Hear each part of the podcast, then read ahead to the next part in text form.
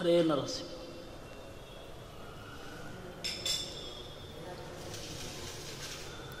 ವೇದವ್ಯಾಸ ಗುಣಾವಾಸ ವಿದ್ಯಾಧೀಶ ಸತಾಂ ವಶ ಮಾಂ ನಿರಾಶಂ ಗತಕ್ಲೇಶಂ ಕುರ್ವನಾಶಂ ಹರೇ ನಿಶಂ. ವಿಜಾನತಾಮವಿತ್ತಸ್ಯ ಮಧ್ವಸ್ಯ ಜಗತಿ ಗುರೋಃ ಪೂರ್ವಾಚಾರ್ಯಮಹಿಷ್ಠಾನಾಮಿಯಂ ಪ್ರಣತಿ ಮಾಲಿಕಾ. ನಾರಾಯಣಂ ನಮಸ್ಕೃತ್ಯ ನರಂ ಚೈವ ನರೋತ್ತಮಂ ದೇವೀಂ ಸರಸ್ವತೀಂ ವ್ಯಾಸಂ ತತೋ ಗ್ರಂಥಮುದೀರಯೇ. ದೇವರನ್ನು ತಿಳಿಲಿಕ್ಕೆ ಶಾಸ್ತ್ರ ಒಂದೇ ದಾರಿ, ಬೇರೆ ಯಾವುದೂ ಅಲ್ಲ. ನಾವು ತರ್ಕದಿಂದ ದೇವರನ್ನು ತಿಳಿತೇವೆ ಅಂತನೋ, ಊಹಿಸಿ ದೇವರನ್ನು ತಿಳಿತೇವೆ ಅಂತನೋ, ನೋಡಿ ದೇವರನ್ನು ತಿಳಿತೇವೆ ಅಂತನೋ ಆಗೋದಿಲ್ಲ. ಯಾಕೆ ಅಂದರೆ ಊಹೆ ಮತ್ತು ನಮ್ಮ ದರ್ಶನ ಎರಡಕ್ಕೂ ನಮ್ಮ ಮಿತಿ ಇದೆ. ನಾವು ಎಲ್ಲವನ್ನೂ ನೋಡಲಾಗುವುದಿಲ್ಲ. ಹಾಗೆ ಊಹೆ ಮಾಡ್ತಾ ಹೋದರೆ ಅದಕ್ಕೆ ಒಂದು ಮಿತಿಯೇ ಇರೋದಿಲ್ಲ. ಏನು ಏನು ಬೇಕಾದರೂ ಕೂಡ ಊಹೆ ಮಾಡಬಹುದು. ಅದಕ್ಕೆ ಮಧ್ವಾಚಾರ್ಯರು ಬಹಳ ತಮಾಷೆಯಾಗಿ ಹೇಳ್ತಾರೆ, ವಸ್ತುತ್ವ ತುರಗ ಶೃಂಗಿ ಪುಷ್ಪವತ್ಖಂ ಸುತೈರ್ಯುತ ಚಿತ್ರಿಣೀಚ ರಸಶ್ಚಷ್ಟ ರಸತ್ವಾತ್ ಸೋತ್ತರೋ ಭವೇತಂತ. ನೀವು ಕೇವಲ ತರ್ಕ ಮಾಡುವುದೇ ಆದಲ್ಲಿ ಕುದುರೆಗೆ ಕೊಂಬಿದೆ ಅಂತ ಸಾಧನೆ ಮಾಡಬಹುದು. ವಸ್ತುತ್ವಾತ್ ಕುದುರೆಗೆ ಕೊಂಬಿದೆ, ಪ್ರಾಣಿಯಾಗಿರುವುದರಿಂದ ಹಸುವಿನ ಹಾಗೆ. ದೃಷ್ಟಾಂತ ಏನು ಬೇಕಾದರೂ ಆಗತ್ತೆ. ಅದರಿಂದ ಕೇವಲ ತರ್ಕದಿಂದ ನೀವು ದೇವರನ್ನು ತಿಳಿಲಿಕ್ಕೆ ಆಗೋದಿಲ್ಲ. ಹಾಗಂತ ಹೇಳಿ ತರ್ಕವೇ ಇಲ್ಲದೆ ಹೇಳಿದ್ದೆಲ್ಲ ಕೇಳಿ ತಿಳಿತೇನೆ ಅಂತಂದರೂ ಸಾಧ್ಯ ಇಲ್ಲ.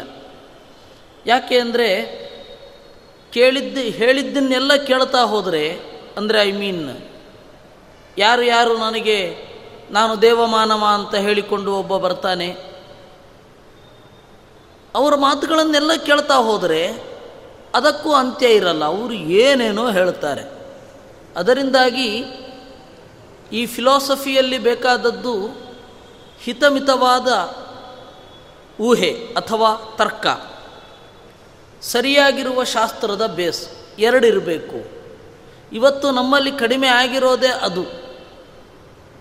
ಈ ಬಾಬಾಗಳು ಮತ್ತು ಬೇರೆ ದೇವಮಾನವರು, ನಾವೇ ದೇವರು ಅಂತ ಹೇಳಿಕೊಂಡವರು, ನಾವೇ ಕಲ್ಕಿ ಅಂತ ಹೇಳಿಕೊಂಡವರು ಸಾವಿರಾರು ಜನ ಇದ್ದಾರೆ. ಅವರು ಒಂದು ಫಿಲಾಸಫಿ ಇಲ್ಲ ಅವರದು. ಹೀಗಿರಬೇಕು ಅಂತ ಕೇಳಿದ್ರೆ ಪ್ರೇಮ, ಐಕ್ಯ ಅಂತೆಲ್ಲ ಹೇಳ್ತಾರೆ. ಅದು ಸಾ ಅದು ಬೇಸಿಕ್ ಲೆವೆಲ್ ಆಯಿತು. ಎಲ್ಲರೆಡೆಗೆ ಪ್ರೇಮ ತೋರಿಸಬೇಕು, ಕಳ್ಳತನ ಮಾಡಬಾರದು, ಸುಳ್ಳು ಹೇಳಬಾರದು ಅಂತ ಅನ್ನೋದು ತೀರಾ ಬೇಸಿಕ್ಸು. ಫಿಲಾಸಫಿ ಅನ್ನೋದು ಅದರನ್ನು ಮೀರಿ ಇರತಕ್ಕಂಥದ್ದು, ಅದರ ಮೇಲ್ಮಟ್ಟದಲ್ಲಿ, ಅದಕ್ಕೆ ಬ್ಯಾಕಪ್ ಆಗಿ ಇರತಕ್ಕಂಥದ್ದು. ಅದರಿಂದಾಗಿ ಶಾಸ್ತ್ರ ಮತ್ತು ನಮ್ಮ ಬುದ್ಧಿಬಲ ಎರಡನ್ನೂ ಜೊತೆಯಾಗಿ ತೆಗೆದುಕೊಂಡು ಹೋಗಬೇಕು. ಇವು ಎರಡಕ್ಕೂ ಅನುಗುಣವಾಗಿ ನಮ್ಮ ಪ್ರತ್ಯಕ್ಷ, ನಮ್ಮ ಆಂತರಿಕ ಪ್ರತ್ಯಕ್ಷ, ಯಾವುದರಿಂದ ಸುಖ ಗೊತ್ತಾಗತ್ತೋ, ಯಾವುದರಿಂದ ದುಃಖ ಇದೆ ಅಂತ ಗೊತ್ತಾಗತ್ತೋ, ಯಾವುದರಿಂದ ನನ್ನ ಬಗೆಗೆ ನನಗೆ ಅರಿವು ಬರುತ್ತೋ ಆ ಪ್ರತ್ಯಕ್ಷ ಅಂತನ್ನೋದು ಬೇಕು. ತಥಾಚ ಒಳಗಣ ಪ್ರತ್ಯಕ್ಷ, ಹೊರಗಣ ಊಹೆ ಮತ್ತು ವೇದಾದಿ ಶಾಸ್ತ್ರಗಳು, ಇವು ಇಷ್ಟು ಇದ್ದರೆ ನಾವು ದೇವರನ್ನು ತಿಳಿಯಬಲ್ಲೆವು. ಅದು ಶಾಸ್ತ್ರದ ಮೂಲಕ. ಕೆಲವರು ಹೇಳ್ತಾ ಇದ್ದರು, ಮೊದಲು ನಿಮಗೆ ಕೆಲವೊಂದೆಲ್ಲ ಕೇಳಿದ್ರೆ ಆಶ್ಚರ್ಯ ಆಗತ್ತೆ. ಬೌದ್ಧರು ಬಂದ ಮೇಲೆ ಬೌದ್ಧರು ಬಂದ ಮೇಲೆ ದೇವರನ್ನು ಸಾಧನೆ ಮಾಡುವ ಒಂದೇ ಒಂದು ಗ್ರಂಥ ಬಂದಿರಲಿಲ್ಲ ನಮ್ಮ ದೇಶದಲ್ಲಿ. ಬೌದ್ಧರು ಬಂದರು, ಜೈನರು ಬಂದರು. ಅವರನ್ನು ಎದುರಿಸಿ ನಿಂತವರು ಮೀಮಾಂಸಕರು. ಮೀಮಾಂಸಕರು ಅಂತ ಹೇಳಿದ್ರೆ ವೇದವನ್ನು ಒಪ್ಪಿ ಯಾಗ ಯಜ್ಞಾದಿಗಳನ್ನು ಮಾಡುವವರು. ಅವ್ರಿಗೆ ದೇವರಿಲ್ಲ, ವೇದ ಮಾತ್ರ ಪ್ರಮಾಣ. ನಿಮಗೆ ಒಂದು ಗ್ರಂಥದ ಬಗ್ಗೆ ಹೇಳ್ತೇನೆ, ಶಾಸ್ತ್ರದೀಪಿಕಾ ಅಂತ. ಆ ಗ್ರಂಥದಲ್ಲಿ ಪಾರ್ಥಸಾರಥಿ ಮಿಶ್ರ ಅನ್ನುವವನು ಒಂದು ಸಂಗತಿಯನ್ನು ಹೇಳ್ತಾನೆ. ಅವನು ಮಹಾದೈವ ಭಕ್ತ, ಆದರೆ ಬರಿತಾ ಇರೋದು ಮೀಮಾಂಸಕಕ್ಕೆ, ಮೀಮಾಂಸಾಗೆ ವ್ಯಾಖ್ಯಾನ. ಅವನು ಹೇಳ್ತಾನೆ, ದೇವರು ಇಲ್ಲ ಅಂತ ನಾನು ಶಾಸ್ತ್ರದ ಪ್ರಕಾರ ಸಾಧನೆ ಮಾಡಿದ್ದೇನೆ, ಆದರೆ ದೇವರಿದ್ದಾನೆ ಅಂತ ಹೇಳಿ ನನಗೆ ಸಂಪ್ರದಾಯದಿಂದ ಬಂದ ತಿಳುವಳಿಕೆ. ಹೀಗೆ ದೇವರಿಲ್ಲ ಅಂತ ಸಾಧನೆ ಮಾಡಿದ ನನಗೆ ಪ್ರಾಯಶ್ಚಿತ್ತ ಯಾವುದು ಅಂತಂದರೆ ಹರಿನಾಮಸ್ಮರಣೆ ಅಂತ ಹೇಳ್ತಾನೆ. ಎಂಥ ಬ್ಲೆಂಡರ್ ಇದು! ಒಳಗಡೆಯಿಂದ ನಿಮಗೇನು ಕನ್ವಿಕ್ಷನ್ ಇದೆಯೋ ಅದೇ ರೀತಿ ಹೊರಗಡೆಯ ಪಬ್ಲಿಕ್ ಲೈಫಿನಲ್ಲಿಯೂ ಇರಬೇಕು.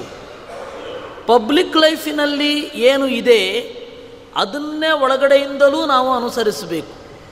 ಅದು ಇಲ್ಲದೇ ಇರೋದರಿಂದಾಗಿ ದೊಡ್ಡ ಕಂದಕ ಉಂಟಾಗಿದೆ. ಮೊನ್ನೆ ತಾನೇ ಒಬ್ಬರು ಬುದ್ಧಿಜೀವಿ ಹೋದರು. ಹೋಗಬೇಕಾದ್ರೆ ಅವರು ಜೀವನ ಇಡೀ ನಾಸ್ತಿಕವಾದವನ್ನು ಸಮರ್ಥನೆ ಮಾಡಿ ಬ್ರಾಹ್ಮಣ ಆಚರಣೆಗಳ ವಿರುದ್ಧವಾಗಿ ಮಾತನಾಡಿದ್ದವರು. ಸಾಯಬೇಕಾದರೆ ಹೇಳಿದರು, ನೋಡಿ, ನನ್ನ ಶವ ಸಂಸ್ಕಾರವನ್ನು ಬ್ರಾಹ್ಮಣ ಪದ್ಧತಿಯಲ್ಲೇ ಮಾಡಬೇಕು ಅಂತ ಹೇಳಿ ಸತ್ರು. ಇದು ಗೊಂದಲ, ಅವರಲ್ಲೇ ಗೊಂದಲ ಇದೆ. ಅವರನ್ನು ಅನುಸರಿಸಿದ ಸಾವಿರಾರು ಮಂದಿ ಅಭಿಮಾನಿಗಳ ಗತಿ ಏನು? ಅದರಿಂದಾಗಿ ನಾವು ಶಾಸ್ತ್ರವನ್ನು ಮುಂದೆ ಇಡಬೇಕು, ಕೇವಲ ತರ್ಕವನ್ನಲ್ಲ. ಆಮೇಲೆ ಆತ್ಮಿಕ ಪ್ರತ್ಯಕ್ಷ, ಇವುಗಳನ್ನು ಮೂರನ್ನು ಒಟ್ಟಿಗೆ ತೆಗೆದುಕೊಂಡು ಹೋಗಬೇಕು. ಯಾವ ಶಾಸ್ತ್ರದಲ್ಲಿ ಇವು ಮೂರನ್ನು ಒಟ್ಟಿಗೆ ತೆಗೆದುಕೊಂಡು ಹೋಗಬಹುದೋ ಅದು ಪ್ರಮಾಣ. ಯಾವ ಶಾಸ್ತ್ರದಲ್ಲಿ ಇವು ಮೂರನ್ನು ಒಟ್ಟಿಗೆ ತೆಗೆದುಕೊಂಡು ಹೋಗಲಿಕ್ಕಾಗಲ್ವೋ ಅದು ಅಪ್ರಮಾಣ ಅಂತ ಚಿಂತನೆ ಮಾಡಬೇಕು. ನಾನು ಯಾಕೆ ಹೇಳ್ತಾ ಇದ್ದೀನಿ ಅಂದರೆ, ಪಾರ್ಥಸಾರಥಿ ಮಿಶ್ರ ಈ ರೀತಿ ನಿರೂಪಣೆ ಮಾಡಿದ. ಅಂದರೆ ಮೀಮಾಂಸಕರು ದೇವರನ್ನು ಪ್ರತಿಪಾದನೆ ಮಾಡಲಿಲ್ಲ, ಆದರೆ ಮೊದಲು ಪ್ರತಿಪಾದನೆ ಮಾಡಿದ್ದು ಉದಯನ ಮತ್ತವರ ಬಳಗ. ಉದಯನ, ಭಾಸರವಜ್ಞ ಮೊದಲಾದ ತಾರ್ಕಿಕರು ದೇವರಿದ್ದಾನೆ ಅಂತ ಪ್ರೂವ್ ಮಾಡಿದರು, ಆದರೆ ಅದು ಕೇವಲ ತರ್ಕದಿಂದ. ಅವರದು ಹೀಗೆ: ವನಕೃತ್ವಾದಿರೂಪೇಣ ಪಕ್ಷಭೂತಸ್ಯ ಚೇಷಿತು. ಅವರು ಹೇಳಿದರು, ನೋಡಿ, ಕಾಡಿದೆ, ಕಾಡನ್ನು ಮಾಡಿದವನು ಯಾರೋ ಒಬ್ಬ ಇರಬೇಕು. ಬೆಳೆ ಹಾಕಿ, ಬೀಜವನ್ನು ನೆಟ್ಟು, ಗೊಬ್ಬರವನ್ನು ಸುತ್ತಲೂ ಇಟ್ಟು, ನೀರು ಹಾಕಿ ಮರವನ್ನು ಬೆಳೆಸಿದವನು ಒಬ್ಬ ಇದ್ದಾನೆ. ಹಾಗೇ ದೇವರನ್ನೂ ಕೂಡ ಒಪ್ಪಬೇಕಾಗತ್ತೆ ಅಂದರು. ವನಕೃತ್ವಾದಿರೂಪೇಣ ಪಕ್ಷಭೂತಸ್ಯ ಚೇಷಿತು. ಅದಕ್ಕೆ ಮಧ್ವಾಚಾರ್ಯರು ಹೇಳಿದ್ರು, ನೀವು ಹೀಗೆ ತರ್ಕದಿಂದ ದೇವರನ್ನು ಸಾಧನೆ ಮಾಡಲಿಕ್ಕೆ ಬರೋದಿಲ್ಲ. ಯಾಕೆಂದರೆ ಇಲ್ಲಿ ಯಾರು ಯಾರು ಯಾವುದ್ಯಾವುದಕ್ಕೆ ಕಾರಣರಾಗಿದ್ದಾರೋ ಅವರೆಲ್ಲರೂ ಅಲ್ಪಜ್ಞರು. ಮಡಿಕೆಯನ್ನು ಮಾಡಿದವ ಅಲ್ಪಜ್ಞ. ಮಡಿಕೆಯನ್ನು ಮಾಡಿದವನಿಗೆ ಮಡಿಕೆಯನ್ನು ಬಿಟ್ಟು ಬೇರೆ ಗೊತ್ತಿಲ್ಲ, ಮಡಿಕೆ ಮಾಡೋದನ್ನು ಬಿಟ್ಟು ಬೇರೆ ಗೊತ್ತಿಲ್ಲ ಅವನಿಗೆ. ಹಾಗೆ ಈ ಒಂದು ದೃಷ್ಟಾಂತವನ್ನು ಇಟ್ಟುಕೊಂಡ್ರೆ ದೇವರು ಕೂಡ ಅಜ್ಞಾನಿ ಇದ್ದಾನೆ ಅಂತ ಹೇಳಬೇಕಾಗತ್ತೆ. ದೇವರನ್ನು ಸರ್ವಜ್ಞ ಅಂತ ಹೇಳುವ ವೇದವಾಕ್ಯದ ಗತಿ ಏನು? ಅದರಿಂದ ಕೇವಲ ತರ್ಕದಿಂದ ನೀವು ದೇವರನ್ನು ಸಾಧನೆ ಮಾಡಬೇಡಿ ಅಂತಾರೆ. ಶಾಸ್ತ್ರಯೋನಿತ್ವಾಧಿಕರಣ ಅಂತ ಅದರಲ್ಲಿ ಈ ತರಹದ ಸಂಗತಿಗಳನ್ನೆಲ್ಲ ನಿರೂಪಣೆ ಮಾಡಿ, ದೇವರು ಶಾಸ್ತ್ರದಿಂದಲೇ ತಿಳಿಯಲ್ಪಡಬೇಕಾದವನು, ಬೇರೆ ದಾರಿಯೇ ಇಲ್ಲ ಅಂತ ಅವರು ಸಾಧನೆ ಮಾಡ್ತಾರೆ. ಸರಿ, ಹಾಗಾದರೆ ದೇವರನ್ನು ವೇದದಿಂದ ತಿಳಿತೇವೆ. ವೇದ ಅನ್ನೋದು ಗೊಂದಲಪುರ. ಯಾಕೆ ಅಂತ ಹೇಳಿದ್ರೆ, ವೇದ ಏನು ಹೇಳುತ್ತೆ ಅಂತಲೇ ಫಸ್ಟ್ ಆಫ್ ಆಲ್ ಯಾರಿಗೂ ಅರ್ಥ ಆಗೋದಿಲ್ಲ. ಆ ವೇದದಿಂದ ದೇವರನ್ನು ಹೇಗೆ ತಿಳಿಯೋದು ಅಂತ ಹೇಳಿದರೆ, ವೇದವ್ಯಾಸರು ಆರು ಮೆಥಡಾಲಜಿಗಳನ್ನು ಕೊಟ್ಟಿದ್ದಾರೆ. ಇದನ್ನು ನೀವು ಬಳಸಿ ಅಂತ. ಅದರ ಹೆಸರು ಉಪಕ್ರಮ, ಉಪಸಂಹಾರ, ಅಭ್ಯಾಸ, ಅಪೂರ್ವತ, ಫಲ, ಅರ್ಥವಾದ ಅಂತ. ಉಪಕ್ರಮ ಅಂತಂದರೆ ಗ್ರಂಥ ಹೇಗೆ ಶುರು ಆಗತ್ತೆ ಅಂತ. ಗ್ರಂಥದ ಪ್ರಾರಂಭ ಮತ್ತು ಗ್ರಂಥದ ಅಂತ್ಯ ಅವೆರಡೂ ಕೂಡ ಏಕರೂಪವಾಗಿ ಇರಬೇಕು. ಯಾವ ಗ್ರಂಥ ಪ್ರಾರಂಭ ಏನಾಗಿರುತ್ತೆ ಅದನ್ನೇ ಕನ್ಕ್ಲೂಷನ್ನಾಗಿ ಹೊಂದಿದರೆ ಅದು ಪ್ರಮಾಣ ಆಗುತ್ತೆ. ಯಾವ ಗ್ರಂಥದಲ್ಲಿ ಇವೆರಡೂ ಕೂಡ ಶುರು ಮತ್ತು ಕೊನೆ ಸರಿಯಾಗಿಲ್ವೋ ಅದು ಅಪ್ರಮಾಣ ಆಗತ್ತೆ.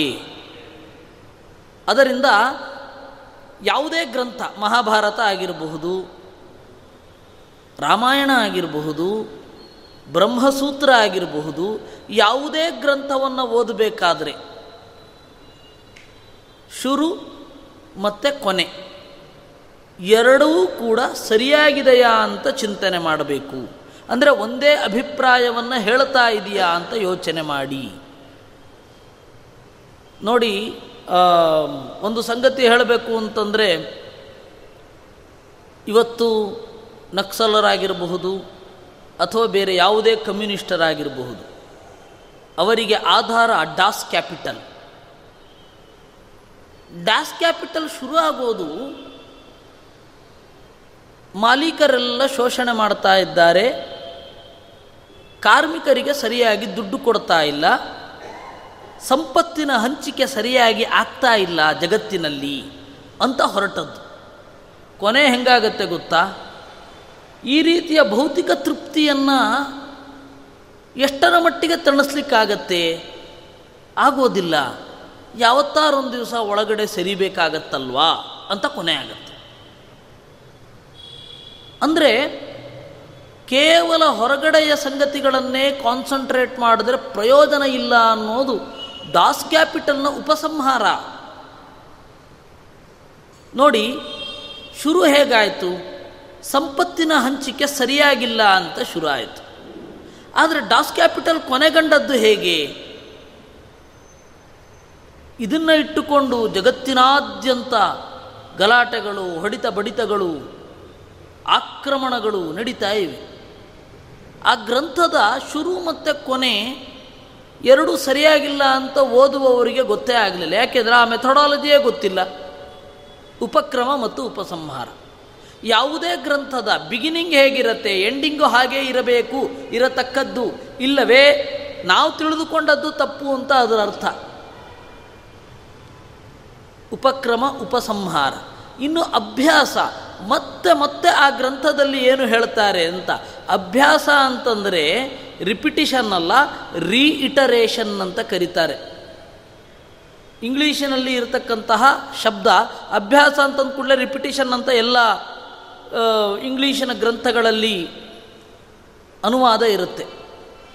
ಆದರೆ ಅದು ಹಾಗಲ್ಲ, ರೀಇಟರೇಷನ್ ಅಂತ ಹಿರಿಯರು ಹೇಳ್ತಾರೆ. ರೀಇಟರೇಷನ್ ಅಂತಂದರೆ ಒಂದನ್ನು ತಿಳಿದುಕೊಳ್ಳಲಿ ಅಂತ ಬೇರೆ ಬೇರೆ ರೀತಿಯಿಂದ ಅದನ್ನು ಹೇಳೋದು, ಅದನ್ನು ಅಭ್ಯಾಸ. ಒಂದು ಗ್ರಂಥದಲ್ಲಿ ಯಾವ ಸಂಗತಿಯನ್ನು ಒತ್ತಿ ಹೇಳಿದ್ದಾರೆ ಅನ್ನೋದನ್ನು ನಾವು ಗಮನಿಸಬೇಕು, ಇದು ಅಭ್ಯಾಸ. ಇನ್ನು ಅಪೂರ್ವತ, ನಮಗೆ ಗೊತ್ತಿರದ ಸಂಗತಿ ಯಾವುದು ಇದೆ ಅಂತ ನೋಡಬೇಕು. ನಮಗೆ ಬೇರೆ ಯಾವುದರಿಂದಲೂ ಗ್ರಹಿಸಲಾಗದ ಒಂದು ಸಂಗತಿಯನ್ನು ಇದರಿಂದ ಗ್ರಹಿಸಲಿಕ್ಕಾಗತ್ತಾ ಅಂತ ನೋಡಬೇಕು. ಈಗ ನಾವು ಜಗತ್ತಿನಲ್ಲಿ ಅನೇಕ ಪತ್ರಿಕೆಗಳನ್ನು ನೋಡ್ತೇವೆ. ವಾರಪತ್ರಿಕೆಗಳು, ದಿನಪತ್ರಿಕೆಗಳು, ಕ್ರೈಮು, ಎಲ್ಲ ಪತ್ರಿಕೆ ಎಲ್ಲ ವೇಸ್ಟು. ಯಾಕೆ ಅಂತಂದರೆ ನಮಗೆ ಗೊತ್ತಿರದೇ ಇರೋದನ್ನು ಹೇಳೋದೇ ಇಲ್ಲ. ನಮಗೆ ಮನುಷ್ಯನ ಸಣ್ಣತನಗಳು, ಹುಚ್ಚುತನಗಳು ಇವುಗಳೇ ಗೊತ್ತು. ಅದನ್ನೇ ಹೇಳಿದೆ ಅಂತಂದರೆ ಅದನ್ನ ಯಾಕೆ ನಾವು ನೋಡಬೇಕು? ಒಂದು ಅಪೂರ್ವತ ಇರಬೇಕು.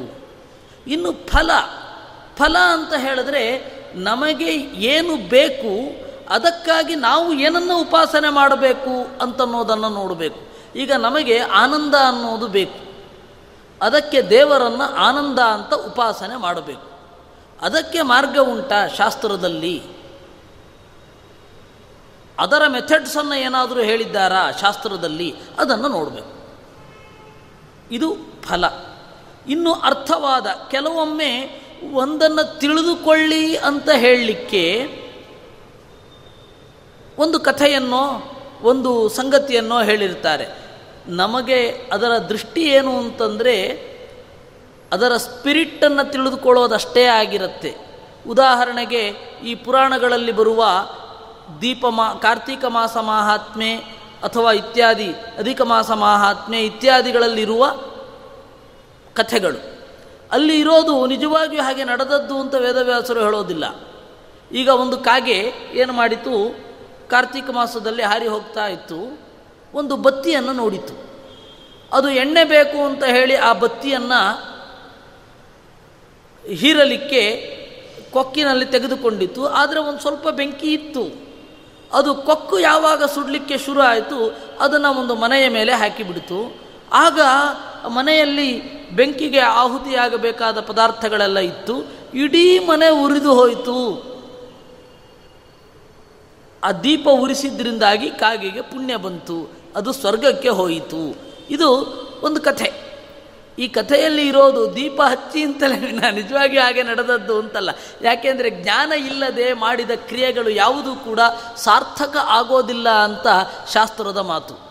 ಹಾಗಾದರೆ ಇದು ಯಾಕೆ ಹೇಳ್ತಾ ಇರೋದು? ಜ್ಞಾನ ಇಲ್ಲದೆ ಮಾಡಿದರೂ ಸದ್ಗತಿ ದೊರಕಬಹುದು, ಆದ್ದರಿಂದಾಗಿ ಜ್ಞಾನ ಇಟ್ಟುಕೊಂಡು ಮಾಡುವಂಥ ಉಪಸಂಹಾರ ಅದು. ಇದು ಅರ್ಥವಾದ ಅಂತ ಕರೀತಾರೆ. ಇವುಗಳೆಲ್ಲ ಉಪಪತ್ತಿ. ಇದೆಲ್ಲ ಮೆಥಡಾಲಜಿಗಳು, ಹೇಗೆ ಓದಬೇಕು ನೀವು ಗ್ರಂಥವನ್ನು ಅಂತ. ಇದನ್ನು ಅನ್ವಯ ಅಂತ ಕರೀತಾರೆ. ತಯೇವ ಅನ್ವಯನಾಮಾನಃ ನಾನ್ಯಾಸ್ಯಾದನುಮಾತತಃ. ಇವುಗಳನ್ನು ಅನ್ವಯ ಅಂತ ಕರೀತಾರೆ. ಈ ಮೆಥಡ್ಸನ್ನು ವೇದಾದಿಗಳಲ್ಲಿ ಅಪ್ಲೈ ಮಾಡಿ ನೋಡಬೇಕು. ಆಗ ನಿಮಗೇನು ಔಟ್ಕಮ್ ಬರುತ್ತಲ್ಲ, ಅದು ವೇದದ ಅರಿವು, ಅದು ವೇದದ ದಾರಿ ಅಂತ ತೀರ್ಮಾನ ಮಾಡಬೇಕು. ನಮಗೆ ಇವತ್ತು ಏನು ಅಂತ ಹೇಳಿದ್ರೆ ಬೇರೆ ಎಲ್ಲಿಯೂ ಈ ಮೆಥಡಾಲಜಿ ಇಲ್ಲ. ಈ ಮೆಥಡಾಲಜಿಯನ್ನು ಹೇಳಿದ್ದು ಭಾರತೀಯ ತತ್ವಶಾಸ್ತ್ರದಲ್ಲಿ ಮಾತ್ರ. ಬೇರೆ ಎಲ್ಲಿಯೂ, ಬೇರೆ ಯಾವ ಮತದಲ್ಲಿಯೂ ಈ ಮೆಥಡಾಲಜಿ ಇಲ್ಲ. ಕ್ರಿಶ್ಚಿಯನ್ನರಲ್ಲಿ, ಇಸ್ಲಾಮಿನಲ್ಲಿ ಈ ತರಹದ ಒಂದು ಮೆಥಡಾಲಜಿ ಇಲ್ಲ. ಇಲ್ಲಿ ಆ ಮೆಥಡಾಲಜಿ, ಇದನ್ನು ನೀವು ಸಾಮಾನ್ಯ ಕಾಮನ್ನಾಗೂ ಅಪ್ಲೈ ಮಾಡಬಹುದು. ಯಾವ ರೀತಿ ಓದಬೇಕು ಒಂದು ಪುಸ್ತಕವನ್ನು, ಒಂದು ಪುಸ್ತಕದ ಸಾರವನ್ನು ತಿಳಿಬೇಕು ಅಂದರೆ ಯಾವ ರೀತಿ ಓದಬೇಕು ಅನ್ನೋದು, ಇದನ್ನು ನೀವು ಬೇರೆ ರೀತಿಯಲ್ಲೂ ಅಪ್ಲೈ ಮಾಡ್ಬೋದು. ನೀವು ಆ ಪುಸ್ತಕವನ್ನು ವಿಮರ್ಶೆ ಮಾಡಲಿಕ್ಕೆ ಈ ಮೆಥಡಾಲಜಿ ಬೇಕು. ಈಗ ನವ್ಯ ನವ್ಯೋತ್ತರ ವಿಮರ್ಶೆ ಅಂತ ಬರೀತಾರೆ. ಆಹಾ ಹಾ ಹಾ, ಅದು ಏನಿರುತ್ತೆ ಯಾರಿಗೂ ಅರ್ಥ ಆಗಿರಲ್ಲ, ಅವ್ರಿಗೂ ಅರ್ಥ ಆಗಿರಲ್ಲ ಅಂತ ಗೊತ್ತಾಗುತ್ತೆ. ನೀವು ಪತ್ರಿಕೆಗಳಲ್ಲಿ, ಭಾನುವಾರದ ಪುರಮಣೆಗಳಲ್ಲಿ ಸಾಹಿತ್ಯ ವಿಮರ್ಶೆಯನ್ನು ಓದಿರಬಹುದು. ಯಾಕೆ ಅಂತಂದರೆ ಅವರು ವೆಸ್ಟರ್ನ್ ಮೆಥಡಾಲಜಿಯಿಂದ ಬರೆಯೋದು. ವೆಸ್ಟರ್ನ್ ಮೆಥಡಾಲಜಿ ಇಷ್ಟೊಂದು ಕ್ಲಿ ಕ್ರಿಸ್ಟಲ್ ಕ್ಲಿಯರ್ ಆಗಿ ಇಲ್ಲ, ಅದು ಪ್ರಾಬ್ಲಮ್. ಅದರಿಂದಾಗಿ ಸಂವೇದನೆ ಅಂತಾರೆ, ಈ ತರಹದ ಶಬ್ದ ಗಾರುಡಿಯೇ ಇರುತ್ತೆ. ಅಲ್ಲಿ ಸರಿಯಾದ ಒಂದು ವಿಮರ್ಶೆ ಇರೋದಿಲ್ಲ. ಅರ್ಥವಾಗದ ಶಬ್ದಗಳು, ಅಬೋಧಕವಾದ ಶಬ್ದಗಳೇ ಜಾಸ್ತಿ. ಅದರಿಂದ ಈ ಮೆಥಡಾಲಜಿಯನ್ನು ಬೇರೆ ಸಾಹಿತ್ಯದಲ್ಲಿ ಅನ್ವಯಿಸಿಕೊಳ್ಳುವ ಅನ್ವಯಿಸಿಕೊಳ್ಳಲೂಬಹುದು, ವೇದಾದಿಗಳಲ್ಲಿಯೂ ಅನ್ವಯಿಸಿಕೊಳ್ಳಬಹುದು. ಇದನ್ನು ಅನ್ವಯ ಅಂತಾರೆ. ಅವುಗಳನ್ನು ಕುರಿತು ಚಿಂತನೆ ಮಾಡಿದಾಗ ತೈಹಿ ಸಮ್ಯಕ್ ಪ್ರವಿಚಾರಿತೆ ಸರ್ವಶಾಸ್ತ್ರಸ್ಯ ವಾಚ್ಯಃ ವಿಷ್ಣು. ಎಲ್ಲ ಶಾಸ್ತ್ರದ ಮುಖ್ಯಾರ್ಥ ನಾರಾಯಣ ಅಂತ ಗೊತ್ತಾಗತ್ತೆ. ಇವುಗಳನ್ನೆಲ್ಲ ಅಪ್ಲೈ ಮಾಡಬೇಕು. ಈ ಮೆಥಡಾಲಜಿಗಳನ್ನೆಲ್ಲ ಅಪ್ಲೈ ಮಾಡಿದರೆ ನಮಗೆ ಗೊತ್ತಾಗೋದು ಇದು ನಾರಾಯಣನೇ, ಈ ವೇದದ ಪ್ರತಿಪಾದ್ಯ ಅಂತ. ಪುರಾಣಾದಿಗಳನ್ನು ಅನ್ವಯ ಮಾಡಿಕೊಳ್ಬೇಕಾದರೂ ಹಾಗೆ ವೇದಕ್ಕೆ ವಿರುದ್ಧವಾಗದ ರೀತಿಯಲ್ಲಿ ಚಿಂತನೆ ಮಾಡಬೇಕು.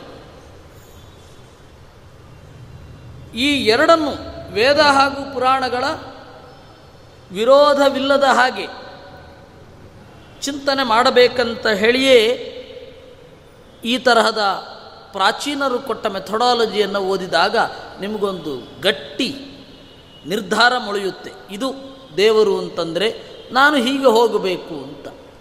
ಇವತ್ತು ನಮಗೆ ಬೇರೆ ಕಡೆ ಇಡೀ ಭಾರತದಲ್ಲಿರುವ ಪರಿಸರವನ್ನು ನೋಡಿದಾಗ ನಮಗೆ ಇದು ಇಲ್ಲ ಅನ್ನೋದು ಕಾಣ್ತಾ ಇದೆ. ಕೆಲವೊಬ್ಬರಲ್ಲಿ ಪ್ರಖರ ತಾರ್ಕಿಕತೆ ಇರುತ್ತೆ, ಅನುಭಾವವೇ ಇರೋದಿಲ್ಲ. ಕೆಲವೊಬ್ಬರಲ್ಲಿ ಅನುಭಾವ ಅನುಭಾವ ಅಂತ ಒಂದು ಗುಂಗಿಗೆ ಹೋಗ್ತಾರೆ, ಆದರೆ ಸರಿಯಾದ ವೈಚಾರಿಕತೆಯೇ ಇರೋದಿಲ್ಲ. ಮರಕ್ಕೆ ಮದುವೆ ಮಾಡೋದು ಇವುಗಳೆಲ್ಲ ಯಾಕೆ ಅಂತ ಕೇಳಿದ್ರೆ ಅವ್ರಿಗೆ ಗೊತ್ತಿಲ್ಲ. ಇಲ್ಲ, ಏನೋ ನಮ್ಮ ಹಿಂದಿನವರಿಂದ ಬಂದಿದೆ, ಏನೋ ಒಂದು ಇದು ನಡೀತಾ ಇದೆ, ನೆಮ್ಮದಿ ನೀಡುತ್ತೆ ಮನಸ್ಸಿಗೆ, ಈ ತರಹ ಉತ್ತರಗಳನ್ನು ಹೇಳ್ತಾರೆ. ಪಾಪ ಪ್ರಾಮಾಣಿಕರು, ಆದರೆ ವೈಚಾರಿಕವಾದ ಬ್ಯಾಕಪ್ ಇಲ್ಲ, ವೈಚಾರಿಕವಾಗಿ ಅವರಿಗೆ ಬೆನ್ನೆಲುಬು ಇಲ್ಲ. ಇವ್ರಿಗೆ ಕೆಲವರಿಗೆ ಅನುಭಾವಿಕವಾಗಿಲ್ಲ, ಏನೇನೋ ಪ್ರಶ್ನೆ ಮಾಡ್ತಾರೆ. ಆ ಪ್ರಶ್ನೆಗೆ ಉತ್ತರ ಬಹಳ ಸರಳವಾಗಿ ಇರುತ್ತೆ. ಅದನ್ನು ಇಟ್ಟುಕೊಂಡು ಅವರು ಇಡೀ ಜೀವನ ಇಡೀ ಜೀವನ ಅವರು ಅದಕ್ಕೆ ತೇಯಿತಾರೆ. ಉದಾಹರಣೆಗೆ ಪವಾಡ ಬಯಲು ಮಾಡ್ತೇವೆ ಅಂತ, ಪವಾಡ ಬಯಲು ಮಾಡೋದೇನೋ ಒಳ್ಳೆಯ ಸಂಗತಿಯೇ, ಆದರೆ ನಾಸ್ತಿಕತೆ ಅಂತ ಹೋಗೋದು ಬೇಕಿರಲ್ಲ. ಯಾಕೆಂದರೆ ದೇವರನ್ನು ತಿಳಿದುಕೊಳ್ಳುವವರಲ್ಲಿಯೂ ತಿಳಿದುಕೊಳ್ಳಬೇಕಾದವರಲ್ಲಿಯೂ ಮೋಸ ಮಾಡುವ ವ್ಯಕ್ತಿಗಳು ಇರ್ತಾರೆ. ಮೋಸವನ್ನು ಮಾಡಿದ್ದಾರೆ ಅಂತಂದ ಮಾತ್ರಕ್ಕೆ ಮೂಲ ಗ್ರಂಥಗಳಲ್ಲಿ ಪ್ರಾಬ್ಲಮ್ ಇದೆ ಅಂತ ಅರ್ಥ ಅಲ್ಲ, ಅದನ್ನು ತಿಳಿದುಕೊಳ್ಳೋದರಲ್ಲಿ ತಪ್ಪಿದೆ ಅಂತ. ಅಥವಾ ಇವರು ಮೋಸ ಮಾಡಲಿಕ್ಕಾಗಿಯೇ ಈ ವೇಷವನ್ನು ಹಾಕಿದ್ದಾರೆ ಅಂತ ಅಷ್ಟೇ ಅರ್ಥ. ಅದರಿಂದ ತೀರ ವೈಚಾರಿಕತೆ ಬರಡು ವೈಚ ಬರಡಾಗತ್ತೆ, ತೀರ ಅಧ್ಯಾತ್ಮ ಮೌಢ್ಯ ಆಗತ್ತೆ. ಎರಡರ ನಡುವಣ ಮಧ್ಯದ ಸಂಗತಿ ಏನಿದೆ, ನಡುವಣ ಸಂಗತಿ, ಅಲ್ಲಿಗೆ ಹೋಗಬೇಕು. ಅದಕ್ಕೆ ಈ ಮೆಥಡಾಲಜಿಯನ್ನು ಫಾಲೋ ಮಾಡಬೇಕು ಅಂತ ವೇದವ್ಯಾಸರು ಹೇಳಿದ್ದಾರೆ, ತತ್ವ ಸಮನ್ವಯಾತಂತ. ಆದರೆ ನಾವು ಈ ತತ್ವ ಸಮನ್ವಯಾತನ್ನುವ ಯುಕ್ತಿಯನ್ನು ಮರೆತಿದ್ದೇವೆ. ಬ್ರಹ್ಮಸೂತ್ರವೇ ಮೂಲಭೂತವಾಗಿ ಯುಕ್ತ್ಯಾತ್ಮಕವಾದದ್ದು. ಈ ತರಹ ಮಾಡಿ ಯಾಕೆ ಅಂದರೆ ಈ ಕಾರಣ ಇರೋದರಿಂದ ಅಂತ ಹೇಳೋದು. ಇಷ್ಟು ಹೇಳಿ ಆದ ಮೇಲೆ ಮುಂದಿನದ್ದು ವೇದವ್ಯಾಸರ ಸೂತ್ರ ಈಕ್ಷತೇನ ಅಶಬ್ದಂ ಅಂತ. ಯಾವ್ಯಾವ ಥರದ ಸಿದ್ಧಾಂತ ಬಂದಿದೆ ಗೊತ್ತಾ? ನಮಗೆ ಆಶ್ಚರ್ಯ ಆಗತ್ತೆ ಇದನ್ನೆಲ್ಲ ನೋಡ್ತಾ ಇದ್ದರೆ. ಒಬ್ಬರು ಹೇಳ್ತಾರೆ ದೇವರು ಶಬ್ದವಾಚ್ಯನಲ್ಲ. ಈಗ ನಮಗೆ ಗೊತ್ತಿರೋದು ದೇವರಿಗೂ ನಮಗೂ ಆರಂಭಿಕ ಹಂತದಲ್ಲಿರುವ ಒಂದೇ ಒಂದು ಸಂವಹನ ಅಂತಂದರೆ ಶಬ್ದ. ದೇವರು, ನಾರಾಯಣ, ವಿಷ್ಣು, ಮೊದಲು ನಮಗೆ ಇರತಕ್ಕಂಥದ್ದು ಶಬ್ದದಲ್ಲಿ ಅವನನ್ನು ಸಂಪರ್ಕಿಸಬಲ್ಲೆವು, ಶಬ್ದದ ಮೂಲಕ ಅವನನ್ನು ತಿಳಿಯಬಲ್ಲೆವು. ಶಬ್ದ ಬಿಟ್ಟರೆ ಬೇರೆ ಯಾವುದು ನಮಗೂ ಅವನಿಗೂ ಸಂವಹನ ಇಲ್ಲ. ಪುರಾಣದ ಕಥೆಯನ್ನು ಕೇಳ್ತೇವೆ, ಆ ಕಥೆಯಲ್ಲಿನ ನೀತಿಯನ್ನು ಗ್ರಹಣ ಮಾಡ್ತೇವೆ, ನಮಗೆ ಅನ್ವಯಿಸಬೇಕಾದದ್ದನ್ನು ನಾವು ತಿಳ್ಕೊಳ್ತೇವೆ. ಎಲ್ಲ ಮಾಡೋದು ಶಬ್ದದ ಮೇಲೆ. ಪ್ರಾಚೀನ ಭಾರತದಲ್ಲಿ ಒಂದು ಫಿಲಾಸಫಿ ಹೇಳಿತು, ದೇವರು ಶಬ್ದಕ್ಕೆ ಗೋಚರನಲ್ಲ. ಹಾಗಾದರೆ ವೇದ ಎಲ್ಲ ಏನನ್ನು ಹೇಳುತ್ತೆ ಅಂತ ಅವರನ್ನು ಕೇಳಿದ್ರೆ ಅವರು ಹೇಳ್ತಾರೆ, ಲಕ್ಷ್ಯತ್ವಂ ಪಾಪಿದೃಷ್ಟಂ. ಲಕ್ಷ್ಯ ಅಂದರೆ ಅರ್ಥದ ಅರ್ಥ, ಮೀನಿಂಗ್ ಆಫ್ ಮೀನಿಂಗ್, ಅದನ್ನು ಲಕ್ಷ್ಯ ಅಂತ ಕರೀತಾರೆ. ಅದಕ್ಕೆ ಶಾಸ್ತ್ರಕಾರರು ಕೊಡುವ ಉದಾಹರಣೆ, ಗಂಗಾ ನದಿಯಲ್ಲಿ ನಮ್ಮ ಗ್ರಾಮ ಇದೆ. ಗಂಗಾ ನದಿಯಲ್ಲಿ ಅಂದರೆ ನದಿ ಒಳಗಡೆ ಅಲ್ಲ, ನದಿಯ ತೀರದಲ್ಲಿ ಅಂತ. ಹಾಗೆ ರೋಡಲ್ಲೇ ನಮ್ಮ ಮನೆ ಸಿಗತ್ತೆ. ರೋಡಲ್ಲೇ ನಮ್ಮ ಮನೆ ಸಿಗತ್ತೆ ಅಂದರೆ ಏನರ್ಥ? ರಸ್ತೆಗೆ ಸಮೀಪ ಇದೆ ಅಂತ, ಲಾರಿಗೆ ಅಡ್ಡ ಬರುತ್ತೆ ಅಂತ ಅರ್ಥ ಅಲ್ಲ. ಹಾಗೆ ಇನ್ನು ಕೆಲವು ಪ್ರಯೋಗ ಇದೆ, ಸಂಸ್ಕೃತದಲ್ಲಿಯೂ ಅದಿದೆ. ಇನ್ನೇನು ಬೆಂಗಳೂರು ಬಂತು ಅಂತ, ಬೆಂಗಳೂರ ಬರ್ತಾ ಇರೋದು ನಾವು ಹೋಗ್ತಾ ಇರೋದಾ? ನಾವು ಹೋಗ್ತಾ ಇರೋದು, ಆದರೆ ಅದು ತಪ್ಪಲ್ಲ ಪ್ರಯೋಗ. ಇದನ್ನು ಲಕ್ಷ್ಯ ಅಂತ ಕರೀತಾರೆ. ಡೈರೆಕ್ಟ್ ಮೀನಿಂಗು ಮತ್ತು ಇಂಡೈರೆಕ್ಟ್ ಮೀನಿಂಗ್. ಲಕ್ಷ್ಯ ಅಂತಂದರೆ ಇಂಡೈರೆಕ್ಟ್ ಮೀನಿಂಗ್. ಎಲ್ಲ ವೇದಗಳು ಕೂಡ ದೇವರನ್ನು ಇಂಡೈರೆಕ್ಟ್ ಮೀನಿಂಗಲ್ಲಿ ಹೇಳ್ತವೆ ವಿನಃ ಡೈರೆಕ್ಟಾಗಿ ಅಲ್ಲ ಅಂತ ಅವರು ಹೇಳ್ತಾರೆ. ಅಲ್ಲಿಗೆ ನಮಗೆ ಮತ್ತು ದೇವರಿಗೆ ಇರುವ ಒಂದೇ ಒಂದು ಸಂಪರ್ಕವನ್ನು ಕೂಡ ತುಂಡರಿಸುವ ಪ್ರಯತ್ನ ಆಯಿತು. ಈ ಫಿಲಾಸಫಿ ಯಾರ್ದು ಗೊತ್ತಾ? ಯಾರ್ದು? ಊಹಿಸಿ. ಶಂಕರರದ್ದು. ಶಂಕರರು ಈ ರೀತಿ ಹೇಳ್ತಾರೆ. ಅವರು ಯಾವ ವೇದಗಳು ಕೂಡ, ಯಾವ ಶಬ್ದಗಳು ಕೂಡ ಡೈರೆಕ್ಟಾಗಿ ದೇವರನ್ನು ಹೇಳುವುದಿಲ್ಲ. Brahma is an indirect meaning of the all Vedas. ಇದು ಶಾಕಿಂಗ್, ಆದರೂ ಕೂಡ ಸತ್ಯ.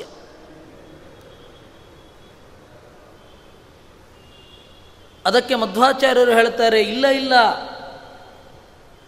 ಎಲ್ಲ ಶಬ್ದಗಳೂ ಕೂಡ ಡೈರೆಕ್ಟಾಗಿಯೇ ದೇವರನ್ನು ಹೇಳ್ತವೆ. ಯಾಕೆ ಅಂದರೆ ಯಾವುದೇ ಒಂದು ಶಬ್ದ ಮತ್ತು ವಸ್ತು, ಪದಾರ್ಥ ಅಂದರೆ ಏನು ಗೊತ್ತಾ? ಮೀನಿಂಗ್ ಆಫ್ ದಿ ವರ್ಡ್ ಅಂತ ಅರ್ಥ. ಅರ್ಥ ಅಂದರೆ ವಿಷಯ, ಪದದ ಅರ್ಥ ಅಂದರೆ ಮೀನಿಂಗ್ ಆಫ್ ದಿ ವರ್ಡ್ ಅಂತ ಅರ್ಥ. ಪದ ಏನಿದೆ? ಮೈಕ್. ಪದ ಅನ್ನೋ ಮೈಕ್ ಅಂದರೆ ಒಂದು ಪದ. ಪದಾರ್ಥ ಏನಿದೆ? ಕಾಣ್ತಾ ಇದೆ. ಇವೆರಡರ ನಡುವೆ ಬಿಡಿಸಲಾಗದ ನಂಟು ಇದೆ.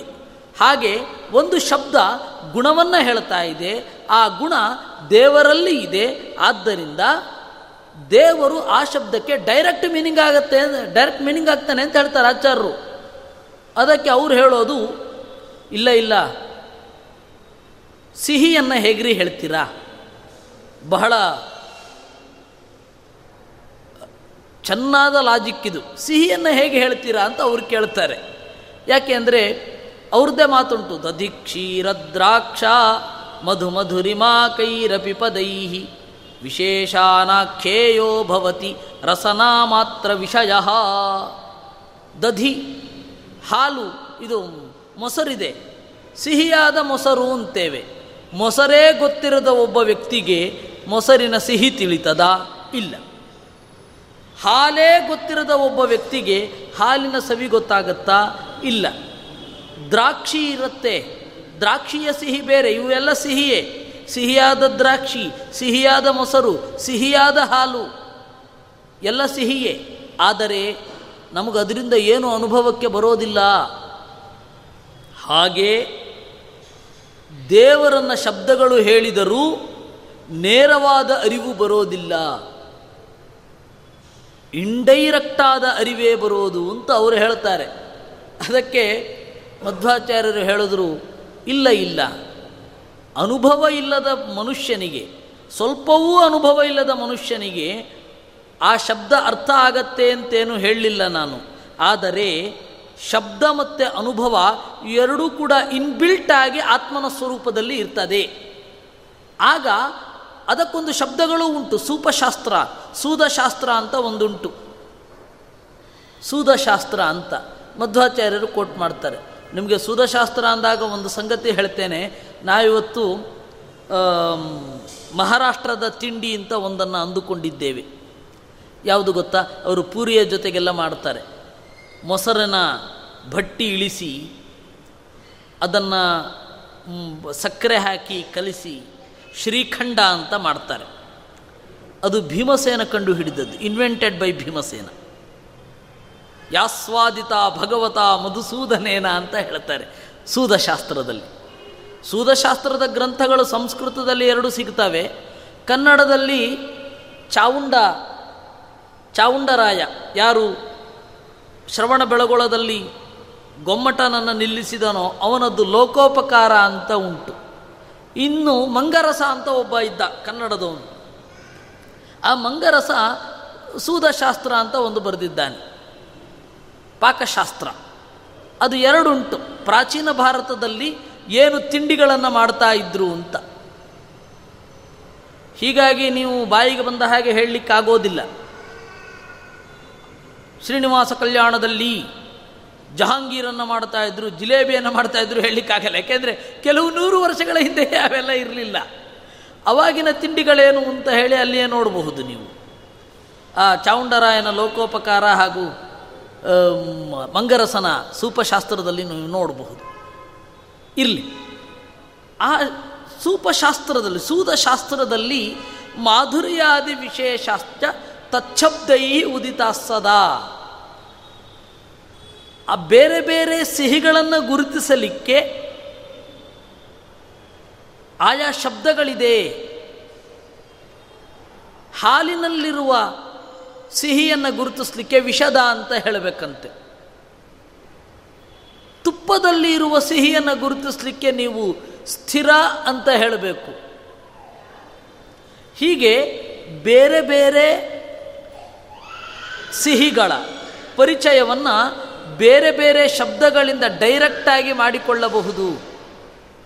ಅನುಭವ ಒಂದು ಇದ್ದರೆ ಶಬ್ದದಿಂದ ಏನು ಬೇಕಾದ್ರೆ ಕಮ್ಯುನಿಕೇಟ್ ಮಾಡಬಹುದು.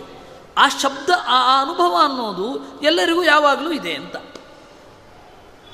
ಹೀಗೆ ಮಧ್ವಾಚಾರ್ಯರು ದೇವರು ಡೈರೆಕ್ಟ್ ಮೀನಿಂಗೇ ಆಗಿದ್ದಾನೆ ವೇದಾದಿಗಳಿಗೆ, ಇಂಡೈರೆಕ್ಟ್ ಮೀನಿಂಗ್ ಅಲ್ಲ ಅಂತ ಅವರು ಹೇಳ್ತಾರೆ. ನೋಡಿ, ನಾವು ಎಷ್ಟು ಸೋಲ್ತೇವೆ ಅಂತಂದರೆ ಅದನ್ನು ಹೇಳಲಿಕ್ಕಾಗಲ್ಲ ಅಂತ ಹೇಳಿಯೇ ಹೇಳ್ತೇವೆ. ನಾವಾಚ್ಯಂ ತೇನ ಕಿಂಚಿತ್ ಸ್ಯಾತ್, ಯಾವುದನ್ನು ಹೇಳದೇ ಇರಲಿಕ್ಕಾಗೋದಿಲ್ಲ. ಅರಿವಿನ ಮಿತಿಯಲ್ಲಿ ಬಂದ ಯಾವುದನ್ನೂ ಹೇಳದೇ ಇರಲಾಗುವುದಿಲ್ಲ. ಅರಿವಿನ ಮಿತಿಯಲ್ಲಿ ಬಂದ ಎಲ್ಲವನ್ನೂ ಹೇಳಬಹುದು. ಅಂದರೆ ನೀವು ಯಾವ ಸರಳವಾಗಿ ಹೇಳ, ನೀವು ಯಾವುದನ್ನು ತಿಳ್ಕೊತೀರೋ ಅದರ ಬಗ್ಗೆ ಮಾತನಾಡಬಲ್ಲಿರಿ, ಯಾವುದು ತಿಳಿಯೋದಿಲ್ವೋ ಅದ್ರ ಬಗ್ಗೆ ಮಾತನಾಡಲಿಕ್ಕೆ ಆಗಲ್ಲ. ಯಾವುದನ್ನು ಸ್ವಲ್ಪ ತಿಳಿದಿರ್ತೇವೆ, ಸ್ವಲ್ಪ ತಿಳಿದಿರೋದಿಲ್ಲ, ಅದನ್ನು ಸ್ವಲ್ಪ ತಿಳಿದು ಇದು ಪೂರ್ತಿ ತಿಳಿದಿಲ್ಲ ಅಂತ ಹೇಳಲಿಕ್ಕೆ ಬರುತ್ತೆ. ಹೀಗಾಗಿ ಎಲ್ಲ ಶಬ್ದಗಳೂ ಕೂಡ ದೇವರನ್ನು ಡೈರೆಕ್ಟಾಗಿಯೇ ಹೇಳಬಲ್ಲವು. ವೇದಕ್ಕೆ ದೇವರು ಡೈರೆಕ್ಟಾದ ಅರ್ಥ, ಇಂಡೈರೆಕ್ಟಾಗಿ ಹೋಗಬೇಕಾಗಿಲ್ಲ ಅಂತಂದರು. ಹಾಗಾದರೆ ವೇದ ಹೇಳುತ್ತಲ್ಲ, ಯಥೋ ವಾಚೋ ನಿವರ್ತಂತೆ ಅಪ್ರಾಪ್ಯ ಮನಸಾ ಸಹ ಅಂತ ವೇದ ಹೇಳುತ್ತೆ. ಅಂದರೆ ಹೇಳ್ತಾರೆ, ಇಲ್ಲ ಇಲ್ಲ, ಅದ್ಭುತ ಅಂತ ಹೇಳೋದನ್ನು ಹೇಳಲಿಕ್ಕಾಗೋದಿಲ್ಲ ಅಂತ. ಏನು ರುಚಿ ಅದು ಆ ಮಾವಿನ ಹಣ್ಣು, ಅದನ್ನು ಹೇಳಲಿಕ್ಕಾಗಲ್ಲ. ಅಂದರೆ ಆ ಹೇಳಲಿಕ್ಕಾಗಲ್ಲ ಅನ್ನೋದರಿಂದ ಬಹಳ ರುಚಿ ಇತ್ತು ಅಂತಲೇ ಅರ್ಥ ಆಗತ್ತೆ. ಅದರಿಂದ ಇದನ್ನು ಹೇಳಲಿಕ್ಕಾಗಲ್ಲ ಅಂತ ಹೇಳ್ತಾ ಇದ್ದೀವಲ್ಲ ನಾವು, ಅದನ್ನು ಹೇಳಲೇಬೇಕಾಗತ್ತೆ. ಅದರಿಂದ ದೇವರು ಅವಾಚ್ಯ ಅಂತಂದರೆ ವೇದದಿಂದ ದೇವರು ವೇದ ವೇದ ದೇವರನ್ನು ಹೇಳ್ತಾ ಇಲ್ಲ ಅಂತ ಅರ್ಥ ಅಲ್ಲ, ವೇದ ಪೂರ್ತಿ ಹೇಳಲಾಗದಷ್ಟು ಮಹಿಮೆ ಅವನಿಗಿದೆ ಅಂತ. ಇಲ್ಲ ಅಂತಂದರೆ ಮೂಕೋಹಮಿತಿವತ್ ಸುಧೀಹಿ ಅಂತ, ನಾನು ಮೂಕ ಅಂತ ಹೇಳಿಕೊಂಡಂತೆ ಆಗತ್ತೆ. ವೇದ ದೇವರನ್ನು ಹೇಳೋದಿಲ್ಲ ಅಂತ ಹೇಳೋದು ಎಷ್ಟು ಅಸಂಗತ ಅಂದರೆ ನಾನು ಮೂಕ ಅನ್ನುವ ಸ್ಟೇಟ್ಮೆಂಟ್ಗೆ ಸಮಾನವಾದದ್ದು. ವೇದ ಅಂದ್ರೇ ದೇವರನ್ನು ಪರಿಚಯ ಮಾಡಿಸೋದು ಅಂತ ಅರ್ಥ. ದೇವರನ್ನು ಪರಿಚಯ ಮಾಡಿಸುವ ಶಬ್ದವು ದೇವರನ್ನು ಪರಿಚಯ ಮಾಡಿಸೋದಿಲ್ಲ ಅಂತ ಹೇಳಿದ್ರೆ ಎಷ್ಟು ಅಸಂಗತ. ಆ ರೀತಿ ಆಗತ್ತೆ ಇದು. ಒಬ್ಬ ನಾನು ಮೂಕ ಅಂತ ಹೇಳಿಕೊಂಡ್ರೆ ಎಷ್ಟು ಅಸಂಗತ, ಹಾಗಾಗತ್ತೆ ಇದು. ಅದರಿಂದ ವೇದ ದೇವರನ್ನು ಹೇಳೋದಿಲ್ಲ ಅಂತ ಹೇಳಬೇಡಿ. ಕಡೆಗೆ ಉಪಸಂಹಾರ ಮಾಡ್ತಾ ಇದ್ದಾರೆ, ಏಕಸ್ಯಾಪಿ ಹಿ ಶಬ್ದಸ್ಯ ಗೌಣಾರ್ಥ ಸ್ವೀಕೃತೌ ಸತಾಂ ಮಹತಿ ಜಾಯತೆ ಲಜ್ಜಾ ಯತ್ರ ತತ್ರ ಅಖಿಲಾರವಾಹ. ಒಂದು ಶಬ್ದವೂ ಕೂಡ ಮುಖ್ಯಾರ್ಥವನ್ನು ಹೇಳದೇ ಇಲ್ಲ. ನಮ್ಮ ಬಳಕೆಯಲ್ಲಿ ತಪ್ಪಿರಬಹುದು. When we use we may use badly, but words are not bad. ನಾವು ಕೆಟ್ಟದಾಗಿ ಅದನ್ನು ಬಳಸ್ತಾ ಇರಬಹುದು ಯಾವುದೇ ಒಂದು ಶಬ್ದವನ್ನು, ಆದರೆ ಆ ಶಬ್ದ ಸ್ವಯಂ ದುಷ್ಟ ಅಲ್ಲ. ಯಾಕೆಂದರೆ ನಮಗೆ ಗೊತ್ತಿಲ್ಲದೆ ಅನೇಕ ಶಬ್ದಗಳನ್ನು ಬಳಸ್ತೇವೆ. ಈ ನಾಸ್ತಿಕರು ವೇದಿಕೆ ಅಂತಾರೆ. ವೇದಿಕೆ ಅಂದರೆ ಎಂಥದ್ದು ಗೊತ್ತಾ? ವೇದಿ ಅಂದರೆ ಯಜ್ಞಕುಂಡ ಅಂತ. ವೇದಿಕೆ ಅಂದರೆ ಯಜ್ಞಕುಂಡ ಇರುವ ಜಾಗ ಅಂತ ಅರ್ಥ. ಇವರು ನಾಸ್ತಿಕರು ವೇದಿಕೆ ಅಂತ ಬಳಸಬಾರದು ಅವರು. ಯಾಕೆಂದರೆ ವೇದವನ್ನು ದೇವರನ್ನು ಒಪ್ಪದವರು ವೇದಿಕೆ ಅಂತ ಬಳಸಬಾರದು. ಮತ್ತಿನ್ಮೇ ಮತ್ತಿನ್ನೇನು ಮಾಡಬೇಕು ಅವರು? ಜಗುಲಿ ಅಂತ ಬೇಕಾದರೆ ಹೇಳ್ಕೊಳ್ಳಿ, ಅಥವಾ ಇಂಗ್ಲೀಷಲ್ಲಿ ಡಯಾಸ್ ಹೇಳಲಿ, ವೇದಿಕೆ ಅಂತ ಹೇಳಲಿಕ್ಕಿಲ್ಲ. ಅಂದರೆ ಅರ್ಥ ಗೊತ್ತಿರದೆ ನಾವು ಪ್ರಯೋಗ ಮಾಡ್ಬೋದು. ಆ ಶಬ್ದಕ್ಕೆ ಅರ್ಥ ಇಲ್ಲ ಅಂತಲ್ಲ, ಶಬ್ದಕ್ಕೆ ಅರ್ಥ ಉಂಟು, ಅದು ನಮಗೆ ಗೊತ್ತಿಲ್ಲ ಅನ್ನೋದು ನಮ್ಮ ಪ್ರಾಬ್ಲಮ್. ಇದರ ಬಗ್ಗೆ ಸರಿಯಾದ ಐಡಿಯಾ ಇರಬೇಕು. ನಮಗೆ ಇವತ್ತೇನಾಗಿದೆ, ಯಾವ ಭಾಷೆಯನ್ನು ಅದರ ಹೊಕ್ಕು ಬಳಕೆಗಳಿಂದ ಕಲಿಯುವ ಅಭ್ಯಾಸ ತಪ್ಪಿ ಹೋಗಿದೆ. ನಮಗೆ ಶಬ್ದ ಯಾಕೆ ಬೇಕು ಅಂತ ಹೇಳಿದರೆ ಏನೋ ಒಂದನ್ನು ಕಮ್ಯುನಿಕೇಟ್ ಮಾಡಬೇಕು ಅಷ್ಟೇ. ಆ ಭಾಷೆಗೊಂದು ಸ್ವಂತಿಕೆ ಇದೆ, ಆ ಭಾಷೆಯದ್ದು ಒಂದು ಸೊತ್ತಿದೆ ಅಂತ ನಾವು ತಿಳ್ಕೊಳ್ತಾ ಇಲ್ಲ. ಅದರಿಂದಾಗಿ ನಮ್ಮೆಲ್ಲರ ಮಾತುಗಳು ವೀರ್ಯಹೀನ. ಯಾಕೆ ಅಂದರೆ ನಿಜವಾದ ಅರ್ಥದಲ್ಲಿ ನಾವು ಆ ಶಬ್ದವನ್ನು ಬಳಸ್ತಾ ಇಲ್ಲ ಅನ್ನೋದು ಪ್ರಾಬ್ಲಮ್. ನೀವು ಯಾವುದೇ ಶಬ್ದಗಳನ್ನು ತೆಗೆದುಕೊಳ್ಳಿ, ಅದರದ್ದು ಐಡಿಯಾ ಇರೋದಿಲ್ಲ, ಅದರದ್ದು ಐಡಿಯಾ ಇರೋದಿಲ್ಲ. ಯಾಕೆ ಹೀಗೆ ಅಂದರೆ ನಮ್ಮ ಮಾತು ಶುದ್ಧವಾಗಿರಬೇಕು ಅಂತ ನಮಗೇ ಗೊತ್ತಿಲ್ಲ. ಅದನ್ನ ಯಾವ ಭಾಷೆಯನ್ನೂ ಕೂಡ ನಾವು ಆಳವಾಗಿ ಕಲಿಯೋದಿಲ್ಲ. ಅದು ಇಂಗ್ಲೀಷ್ ಆಗಿರಬಹುದು, ಸಂಸ್ಕೃತ ಆಗಿರಬಹುದು. ನಮಗೆ ಕಮ್ಯುನಿಕೇಷನ್ಗೆ ಒಂದು ಬೇಕು ಅಂತ ಇದೆಲ್ಲ ನೋಡಿದ್ರೆ ಒಂದು ಕನ್ಕ್ಲೂಷನ್ಗೆ ಬರಬಹುದು. ಸುಮಾರು ತರಹದ ಭಾಷೆ ಇದೆ. ಮುಖ್ಯವಾಗಿ ಮೂರು ತರಹದ ಭಾಷೆ. ಒಂದು ದೈಹಿಕ ಅಗತ್ಯಗಳನ್ನು ಹೇಳಿಕೊಳ್ಳುವ ಭಾಷೆ, ಅದಕ್ಕೆ ವಸ್ತುತಃ ಭಾಷೆಯೇ ಬೇಕಿಲ್ಲ. ಹಸಿವಾಗ್ತಾ ಇದೆ, ನೀರು ಕೊಡಿ, ಇವುಗಳೆಲ್ಲ ಅದು ಭಾಷೆಯೇ ಬೇಕಿಲ್ಲ. ಈ ರೀತಿ ಮೂಕವಾಗಿ ಸನ್ನೆ ಮಾಡಿದ್ರೂ ಅದು ಅರ್ಥ ಆಗತ್ತೆ. ಅದು ಭಾಷೆಯ ನಿಜವಾದ ಪ್ರಯೋಜನವೇ ಅಲ್ಲ. ಇನ್ನು ಎರಡನೆಯದ್ದಿದೆ, ಮನಸ್ಸಿನ ಲೆವೆಲ್ನಲ್ಲಿ ಕೆಲಸ ಆಗುವಂತಹ ಭಾಷೆ. ಯಾವುದು ಗೊತ್ತಾ? ಕಾವ್ಯ. ನಾವು ಒಂದು ಅದ್ಭುತವಾದ ಸಂಗತಿಯನ್ನು ಕಂಡಿದ್ದೇವೆ, ಅದನ್ನು ನಿಮಗೆ ಕಮ್ಯುನಿಕೇಟ್ ಮಾಡಬೇಕು, ಅದನ್ನು ಚಂದ ಮಾಡಿ ಹೇಳ್ತೇವೆ. ಅದು ಮಾನಸಿಕವಾದ ಭಾಷೆ, ಅದು ಕಾವ್ಯದ ಭಾಷೆ. ಅದು ಏನು ಗೊತ್ತಾ ಪ್ರಾಬ್ಲಮ್ಮು, ಅದು ಮಾತೃಭಾಷೆಯೇ ಆಗಬೇಕು. ಬೇರೆ ಭಾಷೆಯಲ್ಲಿ ನಾವು ಎಷ್ಟೇ ಕಲಿತರೂ, ಎಷ್ಟೇ ರ್ಯಾಂಕ್ ಪಡೆದ್ರೂ ಆ ಭಾಷೆಯಲ್ಲಿ ಕಾವ್ಯ ಮಾಡಲಿಕ್ಕೆ ಆಗೋಲ್ಲ. ನಮ್ಮ ಮಕ್ಕಳನ್ನೆಲ್ಲ ಇಂಗ್ಲೀಷಿಗೆ ಹಾಕ್ತೇವೆ, ಇಂಗ್ಲೀಷ್ ಮೀಡಿಯಮ್ಗೆ. ಯಾಕೆಂದರೆ ಕೆಲಸ ಸಿಗಲಿ ಅಂತ, ಕವಿತೆ ಬರೀಲಿ ಅಂತ ಹಾಕೋದೇ ಇಲ್ಲ. ಯಾಕೆಂದರೆ ಅದು ಕವಿತೆ ಬರೋದಿಲ್ಲ, ಯಾಕೆಂದರೆ ಅದು ಅವ್ರ ಭಾಷೆ ಅಲ್ಲ. ಅದು ಆ ನೆಲದ ಭಾಷೆಯಲ್ಲಿ ಒಬ್ಬ ಚೆನ್ನಾಗಿ ಕಾವ್ಯ ಮಾಡಬಲ್ಲ ಅಷ್ಟೇ. ಅವನ ಹೆಸರು ದಿಗಂತ ವಿಶ್ರಾಂತ ಆಗಬೇಕು ಅಂದರೆ ಅವನ ತಾಯಿ ನುಡಿಯಲ್ಲಿ ಮಾಡಬೇಕು, ಒಂದು ಅವನ ಪರಿಸರದ ಭಾಷೆಯಲ್ಲಿ ಮಾಡಬೇಕು. ಇಲ್ಲ ಅಂತಂದರೆ ಅದು ದಿಗಂತ ವಿಶ್ರಾಂತ ಆಗೋದಿಲ್ಲ, ಬಹಳ ಕಾಲ ಉಳಿಯೋದಿಲ್ಲ. ಇದು ಮಾನಸಿಕ ಭಾಷೆ. ಇನ್ನೊಂದು ಆತ್ಮಿಕ ಭಾಷೆ, ಆತ್ಮದ ಬೆಳವಣಿಗೆಗಳನ್ನು ಹಂತ ಹಂತವಾಗಿ ಹೇಳಬಹುದಾದಂತಹ ಒಂದು ಭಾಷೆ ಅಂತ ಯಾವುದಾದ್ರೂ ಇದ್ದರೆ ಅದು ಸಂಸ್ಕೃತ ಮಾತ್ರ, ಅದು ವೇದದ ಭಾಷೆ ಮಾತ್ರ. ಆ ವೇದ ಅನ್ನೋದು ಆತ್ಮದ ಬೆಳವಣಿಗೆಯನ್ನು ಹೇಳೋಲ್ಲ, ಪರಮಾತ್ಮನ ಬೆಳವಣಿಗೆಯನ್ನು ಹೇಳೋಲ್ಲ ಅಂದರೆ ಇನ್ಯಾಕೆ ಬೇಕು ಹೇಳಿ? ನಿಮಗೊಂದು ಸಂಗತಿ ಹೇಳ್ತೇನೆ. ವೇದದಲ್ಲಿ ಇವಾಗ ಬೇರೆ ಯಾವುದೇ ಭಾಷೆಯಲ್ಲಿ, ಕನ್ನಡದಲ್ಲಾಗಲಿ, ಇಂಗ್ಲೀಷಿನಲ್ಲಾಗಲಿ, ಹಿಂದಿಯಲ್ಲೇ ಆಗಲಿ, ಜರ್ಮನ್ನಲ್ಲೇ ಆಗಲಿ, ಯಾವುದೇ ಲ್ಯಾಂಗ್ವೇಜಲ್ಲೇ ಆಗಲಿ, ಮೂರು ಕಾಲಗಳನ್ನು ಹೇಳಲಿಕ್ಕೆ ಮೂರೇ ತರಹದ ಪದಗಳು: future tense, past tense, present tense. Future tense ಬರುತ್ತಾನೆ, ಮುಂದೆ ಬರ್ತಾನೆ. ಇಂಗ್ಲೀಷಿನಲ್ಲಿ ವಿಲ್ ಅನ್ನುವ ಇದು ಸೇರುತ್ತೆ. ಇನ್ನು ಪಾಸ್ಟ್ ಟೆನ್ಸು ಹಿಂದೆ ಆಯಿತು, ಈಗ ಆಗ್ತಾ ಇದೆ. ಇದು ಇಂಗ್ಲೀಷಿನಲ್ಲೇ ಆಗಲಿ, ಕನ್ನಡದಲ್ಲೇ ಆಗಲಿ, ಹಿಂದಿಯಲ್ಲಾಗಲಿ ಸಮಾನ. ಆದರೆ ಸಂಸ್ಕೃತದಲ್ಲಿ ಪಾಸ್ಟ್ ಟೆನ್ಸನ್ನು ಹೇಳಲಿಕ್ಕೆ ಮೂರು ಲಕಾರಗಳಿದೆ. ಒಂದು ಬಹಳ ಹಿಂದೆ ಯಾವುದಾಗಿರುತ್ತೋ, ಲಕ್ಷಾಂತರ ವರ್ಷಗಳ ಹಿಂದೆ ಯಾವುದಾಗಿರುತ್ತೋ ಅದನ್ನು ಲಿಟ್ಟಲ್ಲಿ ಪ್ರಯೋಗ ಮಾಡಬೇಕು ಅಂತ ಹೇಳ್ತಾರೆ. ಲಿಟ್ ಅಂತ ಅದೊಂದು ಒಂದು ವರ್ಬಲ್ ಕಾಗ್ನಿಷನ್ನ ಹೆಸರದು. ಅದನ್ನು ನಾವು ನಮಗೆ ಬಳಕೊ ಬಳಕೆ ಮಾಡ್ಕೊಳ್ಳಿಕ್ಕೆ ಬರಲ್ಲ. ಇನ್ನು ಲುಂಗ್ ಅಂತ ಒಂದು ಉಂಟು, ಅದು ಅಭೂತ್ ಈ ಭಾಷೆ.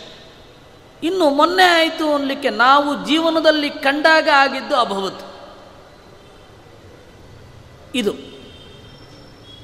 ಮೂರು ತರಹದ ಪಾಸ್ಟ್ ಟೆನ್ಸ್ ಉಂಟು, ಎರಡು ತರಹದ ಫ್ಯೂಚರ್ ಟೆನ್ಸ್ ಉಂಟು. ಪ್ರೆಸೆಂಟ್ ಟೆನ್ಸು ಒಂದೇ ಇರೋದು, ಯಾಕೆಂದರೆ ನಾವು ಇದನ್ನು ಬಳಸೋದು. ಆಮೇಲೆ ಹೀಗೆ ಅಂತ ಹೇಳಲಿಕ್ಕೆ, ಹೀಗೆ ಮಾಡಬೇಕು ಅಂತ ಹೇಳಲಿಕ್ಕೆ ಒಂದೆರಡು ಲಕಾರಗಳುಂಟು. ಇರಲಿ, ಪಾಸ್ಟ್ ಟೆನ್ಸು ಇವು ಮೂರುಂಟು. ಇದರಲ್ಲಿ ನೀವು ಪೂರ್ಣ ಪ್ರಯೋಗ ಮಾಡಬೇಕು ಅಂದರೆ ಕೋಟ್ಯಂತರ ವರ್ಷಗಳ ಬದುಕಿನ ಅನುಭವ ಬೇಕೇ ಬೇಕು, ಇಲ್ಲ ಅಂದರೆ ಮಾಡಲಿಕ್ಕಾಗಲ್ಲ.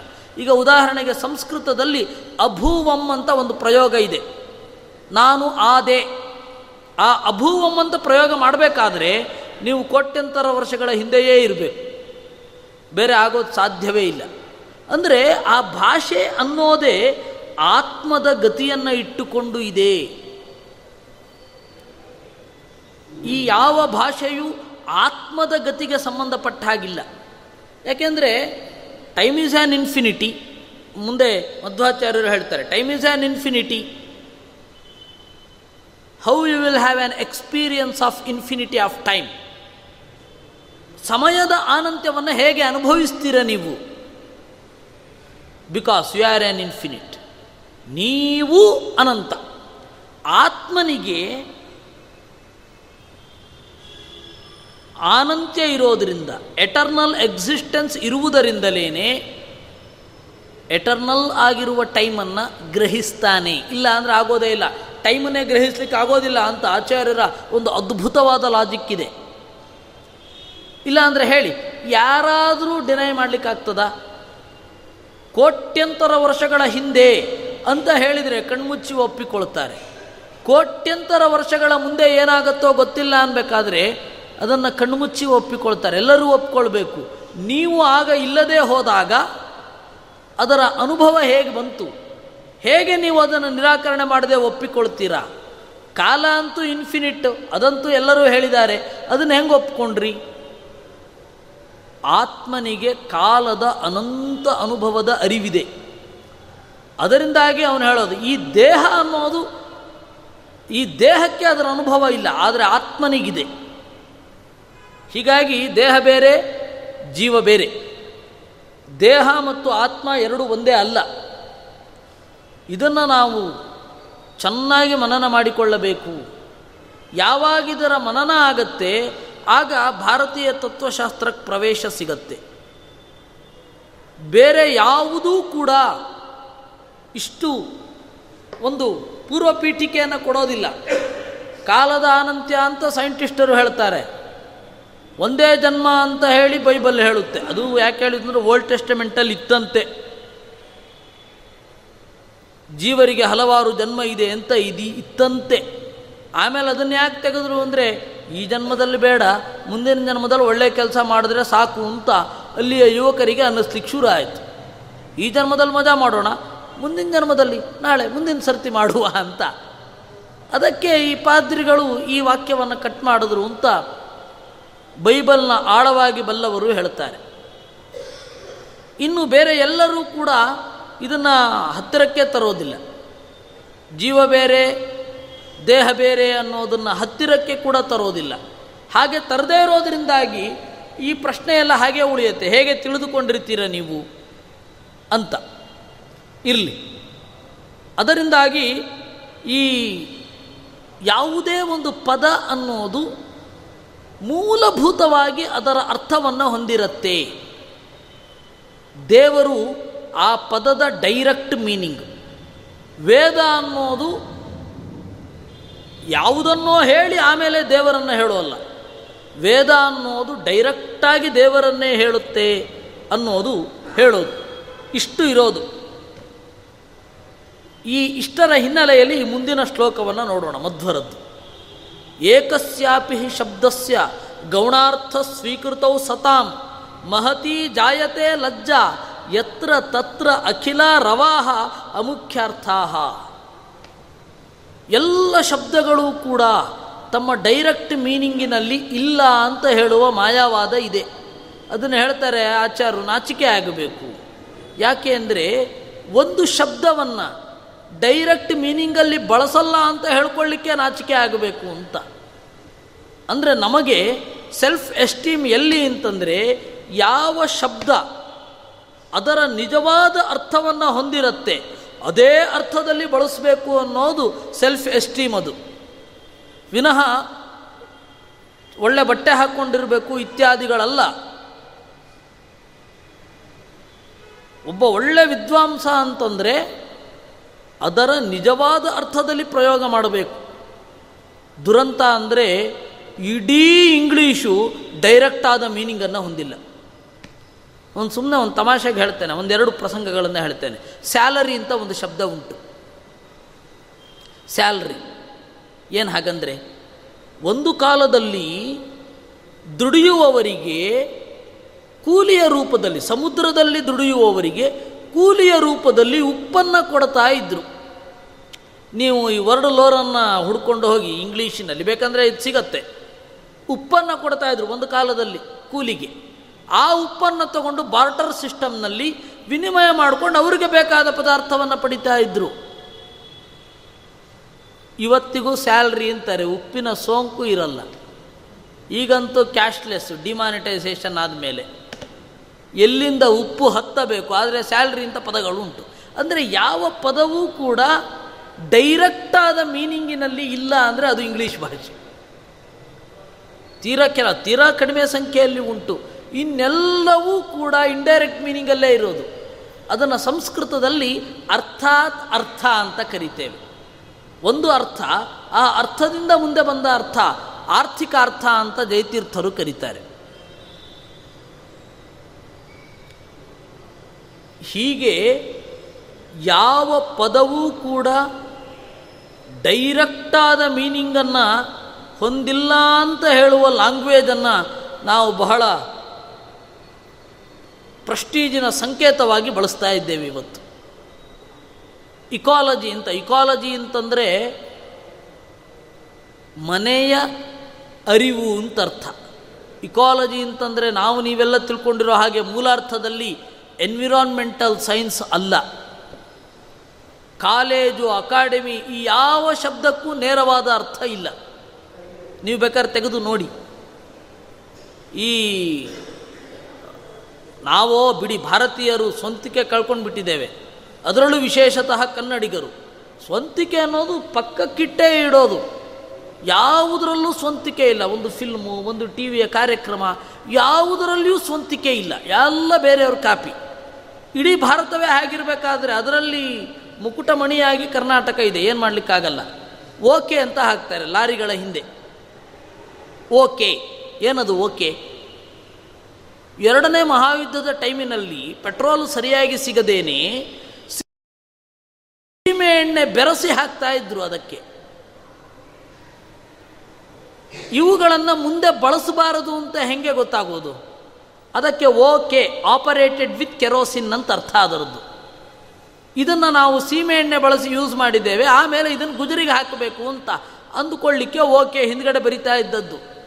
ಇವತ್ತು ಎಲ್ಲ ಲಾರಿಗಳಲ್ಲಿ ಹಿಂದೆ ಓಕೆ ಇರಲೇಬೇಕು. ಇನ್ನು ಇನ್ನೊಂದು ಓಕೆ ಅನ್ನೋದನ್ನು ನಾವು ಪ್ರಯೋಗಿಸೋದು ಆಲ್ ಕರೆಕ್ಟ್ ಅನ್ನೋ ಅರ್ಥದಲ್ಲಿ. ಎ ಸಿ ಆಗಬೇಕಲ್ವ ಅದು? ಯಾರಾದರೂ ಹೇಳಿದ್ರೆ ಎ ಸಿ ಎ ಸಿ ಏನ್ಬೇಕು, ಓಕೆ ಓಕೆ ಅಂತಬಾರ್ದು. ಆದರೆ ನಾವು ಇವತ್ತು ಅದನ್ನು ಓಕೆ ಅಂತ ಸಮ್ಮತಿ ಅನ್ನೋ ಅರ್ಥದಲ್ಲಿ ಬಳಸ್ತೇವೆ. ಅದರ ಅರ್ಥ ಹಾಗಲ್ಲ ಅದರದ್ದು. ಹೀಗೆ ನಾವು ಯಾವ ಭಾಷೆಯನ್ನು ಬಳಸ್ತೇವೆ ಯಾವುದರ ಆಳಕ್ಕೂ ನಾವು ಹೋಗಿಲ್ಲ.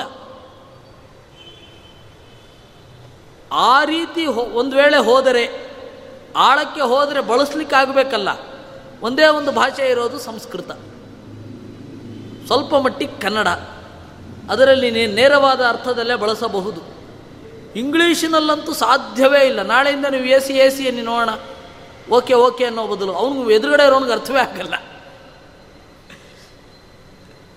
ಈ ಭಾಷೆ ಅನ್ನೋದು ಆತ್ಮಕ್ಕೆ ಹತ್ತಿರ. ಯಾಕೆ ಅಂದರೆ ಇದಕ್ಕೆ ಏನು ಅರ್ಥ ಇದೆಯೋ ಅದನ್ನೇ ನಾವು ಬಳಸಬಹುದು. ಯಾವ ಪದಕ್ಕೆ ಯಾವ ಅರ್ಥ ಇದೆಯೋ ಅದೇ ಅರ್ಥದಲ್ಲಿ ಆ ಪದವನ್ನು ಬಳಸಬಹುದು.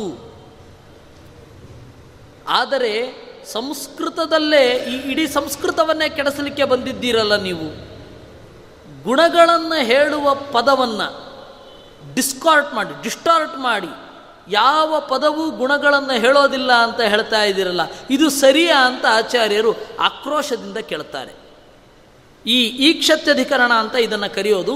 ಇದರ ಸಾರ ಇದು: ಎಲ್ಲ ಶಬ್ದಗಳು, ಎಲ್ಲ ಪದಗಳು ಕೂಡ ಯಾರ್ದೋ ಒಂದು ಗುಣವನ್ನು ಹೇಳ್ತವೆ. ಅದು ದೇವರದ್ದಾಗಿರಬಹುದು, ವಸ್ತುವಿನದ್ದಾಗಿರಬಹುದು. ಗುಣವನ್ನು ಹೇಳದ ಪದ ಇಲ್ಲ, ಗುಣವನ್ನು ಹೇಳದ ಶಬ್ದ ಇಲ್ಲ.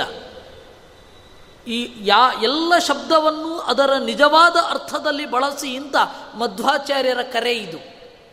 ಯಾವಾಗ ನೀವು ಆ ಶಬ್ದದ ನಿಜವಾದ ಅರ್ಥದಲ್ಲಿ ಭಾಷೆಯನ್ನು ಬಳಸ್ತೀರಾ ಆಗ ನೀವು ವೇದಕ್ಕೆ ಹತ್ತಿರ ಆಗ್ತೀರ. ವೇದಾಂತ ನಿಮ್ಮ ಭಾಷೆ ಆಗತ್ತೆ. ಆಗ ಸಂಸ್ಕೃತ ಅನ್ನೋದಕ್ಕಿಂತ ವೇದಾಂತ ಅನ್ನೋದು ನಿಮ್ಮ ಭಾಷೆ ಆಗತ್ತೆ. ಯಾಕೆ ಅಂದರೆ ಪದದ ನಿಜವಾದ ಅರ್ಥದಲ್ಲಿ ಬಳಸ್ತಾ ಇರೋದು. ಹೀಗಿರಬೇಕಾದ್ರೆ ಯಾವ ಪದವು ಯಾವ ಶಬ್ದವೂ ಕೂಡ ಯಾವ ಗುಣಗಳನ್ನು ಹೇಳ್ತಾ ಇಲ್ಲ ಅಂತ ಹೇಳುವ ನಿಮಗೆ ನಾಚಿಕೆ ಆಗಬೇಕಲ್ವ. ಕಥನ್ನ ಜಾಯತೆ ಲಜ್ಜಾ ವಕ್ತುಂ ಶಬ್ದತ್ವ ಮಾತ್ಮನಃ ಅಂತ ಆಚಾರ್ಯರು ಕೇಳ್ತಾರೆ. ನಿಮ್ಮನ್ನು ನೀವು ಶಬ್ದದಲ್ಲಿ ವಿದ್ವಾಂಸರು ಅಂತ ಹೇಗೆ ಅಂದುಕೊಳ್ತೀರಾ? ಶಬ್ದ ಬ್ರಹ್ಮರು ಅಂತ ಹೇಗೆ ಅಂದುಕೊಳ್ತೀರಾ? ಯಾವ ಶಬ್ದಕ್ಕೂ ಅದರ ನಿಜವಾದ ಅರ್ಥ ಇಲ್ಲ ಅಂದರೆ ನೀವು ನಾಚಿಕೆ ಪಟ್ಕೊಳ್ಬೇಕು ಅದರ ಬಗ್ಗೆ ಅಂತ ಹೇಳ್ತಾರೆ. ಇಷ್ಟು ಚಂದ ನಿರೂಪಣೆ ಮಾಡಿ ಮಧ್ವರು ಮುಂದೆ ಹೇಳ್ತಾರೆ, ಆತ್ಮ ಬ್ರಹ್ಮ ಮೊದಲಾದ ಎಲ್ಲ ಶಬ್ದಗಳೂ ಕೂಡ ನಾರಾಯಣನ ಗುಣಗಳನ್ನು ಹೇಳ್ತವೆ. ದೇವರು ಜನ್ಮಾದಿಗಳಿಗೆ ಕಾರಣ ಅಂತ ಹೇಳಿ ಎಲ್ಲ ವೇದಗಳು ಹೇಳುತ್ತವೆ, ಅದನ್ನು ನಾವು ಹಾಗೆ ನಂಬಬೇಕು.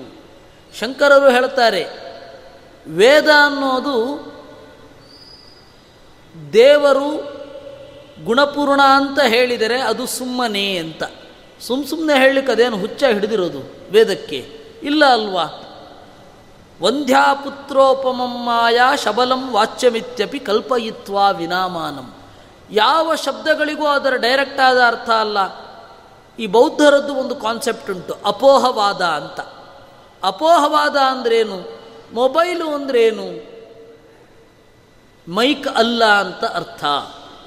ಮೈಕು ಅಂದ್ರೇನು? ಕ್ಯಾಮರಾ ಅಲ್ಲ ಅಂತ ಅರ್ಥ. ಕ್ಯಾಮರಾ ಎಂದರೇನು? ಮೈಕ್ ಅಲ್ಲ ಅಂತ ಅರ್ಥ. ಯಾವ ಶಬ್ದಕ್ಕೂ ಯಾವ ಅರ್ಥವೂ ಇಲ್ಲ ಅಂತ ಬೌದ್ಧರು ಒಂದು ಪ್ರತಿಪಾದನೆ ಮಾಡ್ತಾ ಇದ್ರು. ಅದರ ಹೆಸರು ಅಪೋಹವಾದ ಅಂತ. ಆ ಅಪೋಹವಾದವನ್ನು ಒಂದು ಸ್ವಲ್ಪ ಬದಲಾವಣೆ ಮಾಡಿ ಇಲ್ಲಿಗೆ ತಂದರು ವೇದಾಂತ ಪ್ರಪಂಚಕ್ಕೆ. ಎಲ್ಲ ವೇದಗಳು ಕೂಡ ಲಕ್ಷ್ಯಾರ್ಥವನ್ನೇ ಹೇಳುತ್ತವೆ. ಲಕ್ಷ್ಯ ಅಂದರೆ ಇಂಡೈರೆಕ್ಟ್ ಮೀನಿಂಗ್. ಎಲ್ಲ ಶಬ್ದಗಳು ಕೂಡ ದೇವರನ್ನು ನೇರವಾಗಿ ಹೇಳೋದೇ ಇಲ್ಲ. ಆನಂದ ಅಂದ್ರೇನು? ದೇವರಿಗೆ ದುಃಖ ಇಲ್ಲ ಅಂತ ಅಷ್ಟೇ ಅರ್ಥ. ದೇವರಿಗೆ ದುಃಖ ಇಲ್ಲ ಅಂತ ಇದೇನರ್ಥ? ಆನಂದ ಇಲ್ಲ ಅಂತ ಅಷ್ಟೇ ಅರ್ಥ ಅಂತ ಈ ರೀತಿ ಒಂದು ಮೆಸ್ಮರೈಸ್ ಮಾಡಿ ಹೇಳ್ತಾರೆ. ಒಂಥರ ಹಿಪ್ನೋಟೈಸ್ಡ್ ಲ್ಯಾಂಗ್ವೇಜ್ ಇದು. ಅದನ್ನು ಕೇಳಿದವರೆಲ್ಲ ಹೌದು ಹೌದು ಅಂತ ಅನ್ನಬೇಕು, ಆದರೆ ಅಂತಿಮವಾಗಿ ಬಂದರೆ ಏನೂ ಅರ್ಥ ಆಗಿರಬಾರ್ದು. ಇವತ್ತು ಇಂಗ್ಲೀಷಿನಲ್ಲಿ ವೇದಾಂತದ ಲೆಕ್ಚರ್ಗಳು ನಡೀತವೆ. ಅಲ್ಲಿಗೆ ಹೋದರೂ ಇದೇ problem. First of all English ನಮ್ಮದಲ್ಲ, ಅದರಲ್ಲಿ ಚೆನ್ನಾಗಿ ಕಮ್ಯುನಿಕೇಟ್ ಮಾಡಲಿಕ್ಕೆ ಬರೋದೇ ಇಲ್ಲ. ಆದರೂ ಇವರು ಮಾಡ್ತಾರೆ. ಇಂಗ್ಲೀಷಿನಲ್ಲಿ ವೀಪ್ಸ ಇಲ್ಲ, ಅಂದರೆ ದಿರುಕ್ತಿ ಇಲ್ಲ. ಬೆಳ ಬೆಳಗ್ಗೆ ಎದ್ದು ಹೋದೆ, ಅವನು ತೆಗೆದು ತೆಗೆದು ಹೊಡೆದ, ಈ ತರಹ ವೀಪ್ಸ ಇಲ್ಲ ಅಲ್ಲಿ. ಆದರೆ ಈ ಕನ್ನಡದ ಇನ್ಫ್ಲೂಯೆನ್ಸೋ ಅಥವಾ ಬೇರೆ ಇನ್ಫ್ಲೂಯೆನ್ಸು ಹೋಗ್ಕೊಂಡವರು ಮಾತನಾಡೋದು ನೋಡಬೇಕು. Today when I was in jogging mor morning mor morning jogging. ಅವ್ರಿಗೆ ಬೆಳ ಬೆಳಗ್ಗೆ ಏನು ಅಂದ್ರೆ ಅವ್ರು ಇನ್ನೆಂಗೆ ಹೇಳೋದು? ಅದು ಇಂಗ್ಲೀಷಿನಲ್ಲಿ ಆ ಥರ ಹೇಳಲಿಕ್ಕಿಲ್ಲ. ಅರ್ಲಿ ಮಾರ್ನಿಂಗ್ ಅಂದರೆ ಸಾಕು. ಸಂಸ್ಕೃತದಲ್ಲೂ ಪ್ರಾತ್ ಪ್ರಾತಃ ಅಂತ ಹೇಳಲಿಕ್ಕಾಗಲ್ಲ, ಪ್ರಾತಃ ಅಂತ ಹೇಳಿದ್ರೆ ಸಾಕು. ಯಾವ ಭಾಷೆಯನ್ನೂ ನಾವು ನೇರವಾಗಿ ಬಳಸ್ತಾ ಇಲ್ಲ. ಯಾಕೆ ಅಂದರೆ ಈ ಈ ತರಹದ ವಾದಗಳ ಪ್ರಭಾವ ಎಲ್ಲದರ ಮೇಲೂ ಆಗಿದೆ. ವಿಶೇಷತಃ ಒಂದು ಭಾಷೆಯಲ್ಲಿ ಏನು ದೋಷ ಇರಬಾರದೋ ಮೂಲಭೂತವಾಗಿ ಆ ಎಲ್ಲ ದೋಷಗಳು ಇಂಗ್ಲೀಷಿನಲ್ಲಿ ಇವೆ. ಆ ಎಲ್ಲ ದೋಷಗಳನ್ನು ಕೂಡ ಅವತ್ತು ಸಂಸ್ಕೃತದಲ್ಲಿ ಮಾಡಲಿಕ್ಕೆ ನೋಡಿದರು, ದೇವರ ದಯೆಯಿಂದ ಆಗಲಿಲ್ಲ. ಸಂಸ್ಕೃತದವರು ವ್ಯಾಕರಣ ಸೂತ್ರ ಅಂತ ಹೇಳಿ ಗಟ್ಟಿಯಾಗಿ ಇವರು ಹೊಡೆದಿದ್ದು ಆ ದಿಸೆಯಲ್ಲಿ ಸಾರ್ಥಕ ಆಯಿತು. ಯಾಕೆಂದರೆ ಯಾವ ಸಂಸ್ಕೃತ ಪಂಡಿತನೂ ಕೂಡ ಅವನು ಯಾರೇ ಆಗಿರಬಹುದು, ಈ ಶಬ್ದಕ್ಕೆ ಇದು ನೇರವಾದ ಅರ್ಥ, ಯಾಕೆ ಅಂದರೆ ಈ ನಿರ್ವಚನ ಇದೆ, ಈ ಧಾತು ಇದೆ ಅಂತ ಹೇಳ್ತಾನೆ ಪುಣ್ಯಕ್ಕೆ. ಆ ತರಹದ ಒಂದು ಇಡೀ ಭಾಷೆಯ ವ್ಯವಸ್ಥೆಯನ್ನು ಧ್ವಂಸ ಮಾಡಲಿಕ್ಕೆ ಹೋಗಿದ್ದರು. ಅದನ್ನು ನೋಡಿಬಿಟ್ರೆ ವೇದದಲ್ಲಿ ದೇವರ ದೇವರನ್ನು ನಿರ್ಗುಣ ಅಂತ ಹೇಳ್ತಾ ಇದ್ದಾರೆ ಅಂತ ಅನಿಸುತ್ತೆ. ಅದಕ್ಕೆ ಮಧ್ವಾಚಾರ್ಯರು ಹೇಳಿದ್ರು, ಭಾಷೆಯ ಪಾಯವನ್ನು ಸರಿಯಾಗಿ ನೋಡಿ, ಸರಿಯಾಗಿ ನೋಡಿ ಒಂದು ಪದ ಒಂದು ಅರ್ಥ. ಗುಣಗಳನ್ನು ಹೇಳದ ಯಾವ ಪದವೂ ಇರೋದಿಲ್ಲ. ಅದರಿಂದ ಅಶ್ರುತ ಕಲ್ಪನಾ ಅಂತ ಒಂದು, ಕೇಳದೇ ಇರೋದನ್ನು ಕಲ್ಪನೆ ಮಾಡೋದು, ಕೇಳೋದನ್ನು ಬಿಟ್ಟುಬಿಡೋದು ನಮ್ಮದೆಲ್ಲ ಆಗ್ತಾ ಇರೋದು ಇವತ್ತದು. ಅಲ್ಲಿ ತನಕ ಹೋಗೋದು ಬಿಡಿ, ನಾವು ಮಧ್ವಾಚಾರ್ಯರ ಅನುಯಾಯಿಗಳು ಈ ದೋಷಕ್ಕೆ ಒಳಗಾಗ್ತಾ ಇದ್ದೇವೆ. ಹೃಷಿಕೇಶ ತೀರ್ಥರ ಪಾಠ ನಮಗೆ ಡೈರೆಕ್ಟಾಗಿ ಸಿಗ್ತಾ ಇದೆ, ಹೋಗಿ ನೋಡಬಹುದು. ತುಳುಲಿಪಿ ಕಲಿತವನು ಯಾರೂ ಕೂಡ ಹೋಗಿ ನೋಡಬಹುದು. ಹೃಷಿಕೇಶ ತೀರ್ಥರು ಮಧ್ವರ ಗ್ರಂಥಗಳನ್ನು ಬರೆದಿದ್ದಾರೆ. ಇಲ್ಲ, ಅದನ್ನು ಬರೆದಿಲ್ಲ ಅಂತಂದು ಕಾಣ್ತಾ ಇರೋದನ್ನು ಅಲ್ಲೇ ಗೆಳಿತಾ ಇರೋದು ನಾವು. ನಮಗೆ ಜಯತೀರ್ಥರ ಕಾಲದ ಯಾವ ಪ್ರತಿಗಳೂ ಸಿಕ್ಕಿಲ್ಲ. ಇಲ್ಲ, ಅವ್ರು ಹೇಳಿದ್ದೇ ಇದು ಅಂತ ಎರಡೂ ವಾದ, ಎರಡು ಅಸಂಗತ. ಆಚಾರ್ಯರು ಹೇಳಿದ್ದೇ ನಮಗೆ ದೋಷ ಬಂತು. ಕಾಣ್ತಾ ಇರೋದನ್ನು ಬಿಡೋದು, ಇಲ್ಲದೆ ಇರೋದನ್ನು ಊಹಿಸ್ತಾ ಇರೋದು ನಾವೀಗ ಮಾಡ್ತಾ ಇರೋದು. ಹೃಷಿಕೇಶ ತೀರ್ಥರ ಒಂದು ಕೊಡುಗೆಯನ್ನೇ ಕೆಲಸಕ್ಕೆ ಬಾರದನ್ನಾಗಿ ಮಾಡಿಬಿಟ್ಟಿದ್ದೀವಿ ನಾವಿವತ್ತು. ಯಾರೂ ನೋಡ್ತಾ ಇಲ್ಲ. ಇದು ಸಿಂಪಲ್. ಇದು ನಾವು ಇದಕ್ಕೆ ಏನೇನೋ ಮಾಡಬೇಕಾಗಿಲ್ಲ. ಇವುದು ಇದೆ, ಇದು ಇಲ್ಲ ಅಷ್ಟೇ. ಮಧ್ವಾಚಾರ್ಯರು ಹೇಳಿದ ದೋಷ ನಮ್ಮಲ್ಲೇ ಇದೆ, ಅವರ ಅನುಯಾಯಿಗಳಲ್ಲಿ, ಅವರ ಅನುಯಾಯಿಗಳು ಅಂತ ಅಂದುಕೊಂಡ ನಮ್ಮಲ್ಲಿ ಉಂಟು. ಹಾಗೆ ಮಾಡಬಾರದು. ಯಾವುದು ಹಳೆಯದು ಸಿಗತ್ತೆ ಅದರ ಬೆನ್ನು ಹಿಡಿದು ಹೋಗಬೇಕು, ಅದು ಅಥೆಂಟಿಕ್ ಆಗಬೇಕು ನಮಗೆ. ಅವರು ಮಾಡಿದ್ದು ಇದೆ, ವೇದಕ್ಕೆ ನೇರವಾದ ಅರ್ಥ ಇಲ್ಲ, ಇಲ್ಲದೇ ಇರೋ ಅರ್ಥ ಇದೆ ಅಂತ. ವೇದಕ್ಕೆ ನೇರವಾದ ಅರ್ಥ ಏನು? ಆನಂದ ಅಂದ್ರೇನು? ದೇವರು ಆನಂದಪೂರ್ಣನಾಗಿದ್ದಾನೆ ಅನ್ನೋ ನೇರವಾದ ಅರ್ಥ. ನೇರವಲ್ಲದ ಅರ್ಥ ಯಾವುದು? ಆನಂದ ಅಂದರೆ ದೇವರಿಗೆ ದುಃಖ ಇಲ್ಲ ಅಂತ ಅಷ್ಟೇ ಅರ್ಥ ಅಂತ. ಅದನ್ನು ಮಾಡಬೇಡಿ ಅಂತ ಮಧ್ವಾಚಾರ್ಯರೇನು ಹೇಳಿದ್ದಾರೆ ಅದು ನಮಗೂ ಕೂಡ ಸಲ್ಲತ್ತೆ. ಇರೋದನ್ನು ಒಪ್ಪಬೇಕಾಗತ್ತೆ, ಇಲ್ಲದೆ ಇರೋದನ್ನು ಬಿಡಬೇಕಾಗತ್ತೆ. ನಾವು ವೇದ ಹೇಳಿದ ನೇರವಾದ ಅರ್ಥವನ್ನು ಗ್ರಹಿಸದಿದ್ದರೆ ಏನಾಗತ್ತೆ? ಆಚಾರ್ಯರು ಹೇಳ್ತಾರೆ, ಅನಂದಾನಾಮತೇ ಲೋಕಾ ಅಂಧೇನ ತಮಸಾವೃತಾಃ ತಾನಸ್ತೆ ಪ್ರೇತ್ಯಾಭಿಗಚ್ಚಂತಿ ಏಕೆ ಚಾತ್ಮಹನೋ ಜನಾಃ ಅವಿದ್ವಾಂಸಃ ಅಬುಧೋ ಜನಾಃ ಅಂತ ಹೇಳ್ತಾರೆ. ಏನರ್ಥ ಅದಕ್ಕೆ? ಯಾವುದು ನಮ್ಮ ಒಳಗಿನ ಅನುಭವಕ್ಕೆ ಬರುತ್ತೆ, ಯಾವುದು ನಮಗೆ ಪ್ರೂಫ್ ಸಿಗ್ತಾ ಇದೆ, ಅದನ್ನು ಒಪ್ಪದೆ ಅದನ್ನು ಮೀರಿ ಹೋದರೆ, ಕೇವಲ ಹಿಂದಿನಿಂದ ಬಂದಿದೆ, ಸಂಪ್ರದಾಯದಿಂದ ಬಂದಿದೆ ಅಂತ ಮೀರಿ ಸತ್ಯವನ್ನು ಕಡೆಗಣಿಸಿದರೆ ಅನಂದ ಅಂತನ್ನುವ ಲೋಕ ಉಂಟಾಗತ್ತೆ ಅಂತ ಆಚಾರ್ಯರು ಹೇಳ್ತಾರೆ. ನಾವು ಈಗಲೇ ಎಚ್ಚೆತ್ತುಕೊಳ್ಳೋದು ಒಳ್ಳೆಯದು. ಅನಂದ ನಾಮತೇ ಲೋಕಾಹ ಅಂಧೇನ ತಮಸಾವೃತಾಹ. ಯಾಕೆ ನಾವು ದುಃಖವನ್ನೇ ಹೊಂದುತ್ತೇವೆ? ಯಾಕೆಂದರೆ ಸುಖ ಅನುಭವಕ್ಕೆ ಬರೋದು ಆತ್ಮನಿಗೆ ಮಾತ್ರ. ನನ್ನ ಸುಖ ನನಗೆ ಮಾತ್ರ ಅನುಭವಕ್ಕೆ ಬರೋದು. ಆ ಆತ್ಮಿಕ ಅನುಭವವನ್ನೇ ಡಿನೈ ಮಾಡಿದವನು ಆತ್ಮಿಕ ಸುಖವನ್ನು ಹೇಗೆ ಹೊಂದಲು ಸಾಧ್ಯ? ಅದರಿಂದ ಅದನ್ನು ಹೊಂದಲಿಕ್ಕೆ ಸಾಧ್ಯ ಇಲ್ಲ. ಇದು ವೇದಾದಿಗಳು ಹೇಳಿರತಕ್ಕಂಥದ್ದು. ಒಬ್ಬ ವೇದವನ್ನು ನೇರವಾದ ಅರ್ಥದಲ್ಲಿ ಗ್ರಹಿಸಿ ಅಂತ ಹೇಳಿದಾಗಲೂ ಕೂಡ ಗ್ರಹಿಸದಿದ್ದರೆ ಅವನು ಒಳ್ಳೆಯ ಲೋಕಕ್ಕೆ ಹೋಗುವುದಿಲ್ಲ ಅಂತ ಮಧ್ವರು ಹೇಳ್ತಾರೆ. ಇತ್ಯಾದಿ ಶ್ರುತಯೋಮಾನಂ ಶತಶೋತ್ರ ಸಮಂತತಃ.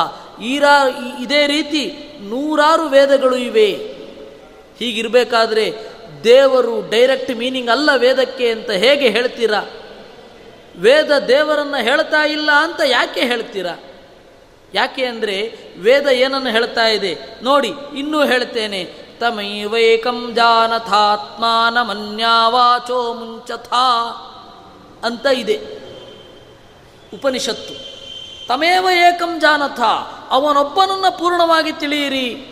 ಅನ್ಯಾವಾಚೋ ಮುಂಚಥ, ಬೇರೆ ಎಲ್ಲವನ್ನೂ ಕೂಡ ಬಿಡಿರಿ. ಅಂತ ಇದೆ. ಇವನನ್ನು ನೀವು ವೇದಕ್ಕೆ ಅರ್ಥ ಅಲ್ಲ ಅಂತ ಹೇಳ್ತಾ ಇದ್ದೀರಲ್ಲ, ಹೇಗೆ ಅಲ್ಲ ಇದು ಅಂತ ಹೇಳಿ ಮಧ್ವಾಚಾರ್ಯರು ಸಾತ್ವಿಕ ಆಕ್ರೋಶವನ್ನು ವ್ಯಕ್ತಪಡಿಸ್ತಾ ಇದ್ದಾರೆ. ಹೀಗೆ ನಾವು ವೇದವನ್ನು ದೇವರನ್ನು ತಿಳುವಳಿಕೆಯ ಸಾಧನವಾಗಿ ಬಳಸಬೇಕಾದರೆ ಬರುವ ದೊಡ್ಡ ವಿಪತ್ತು ಯಾವುದು ಅನ್ನೋದನ್ನು ಆಚಾರ್ಯರು ತೋರಿಸಿದ್ದಾರೆ.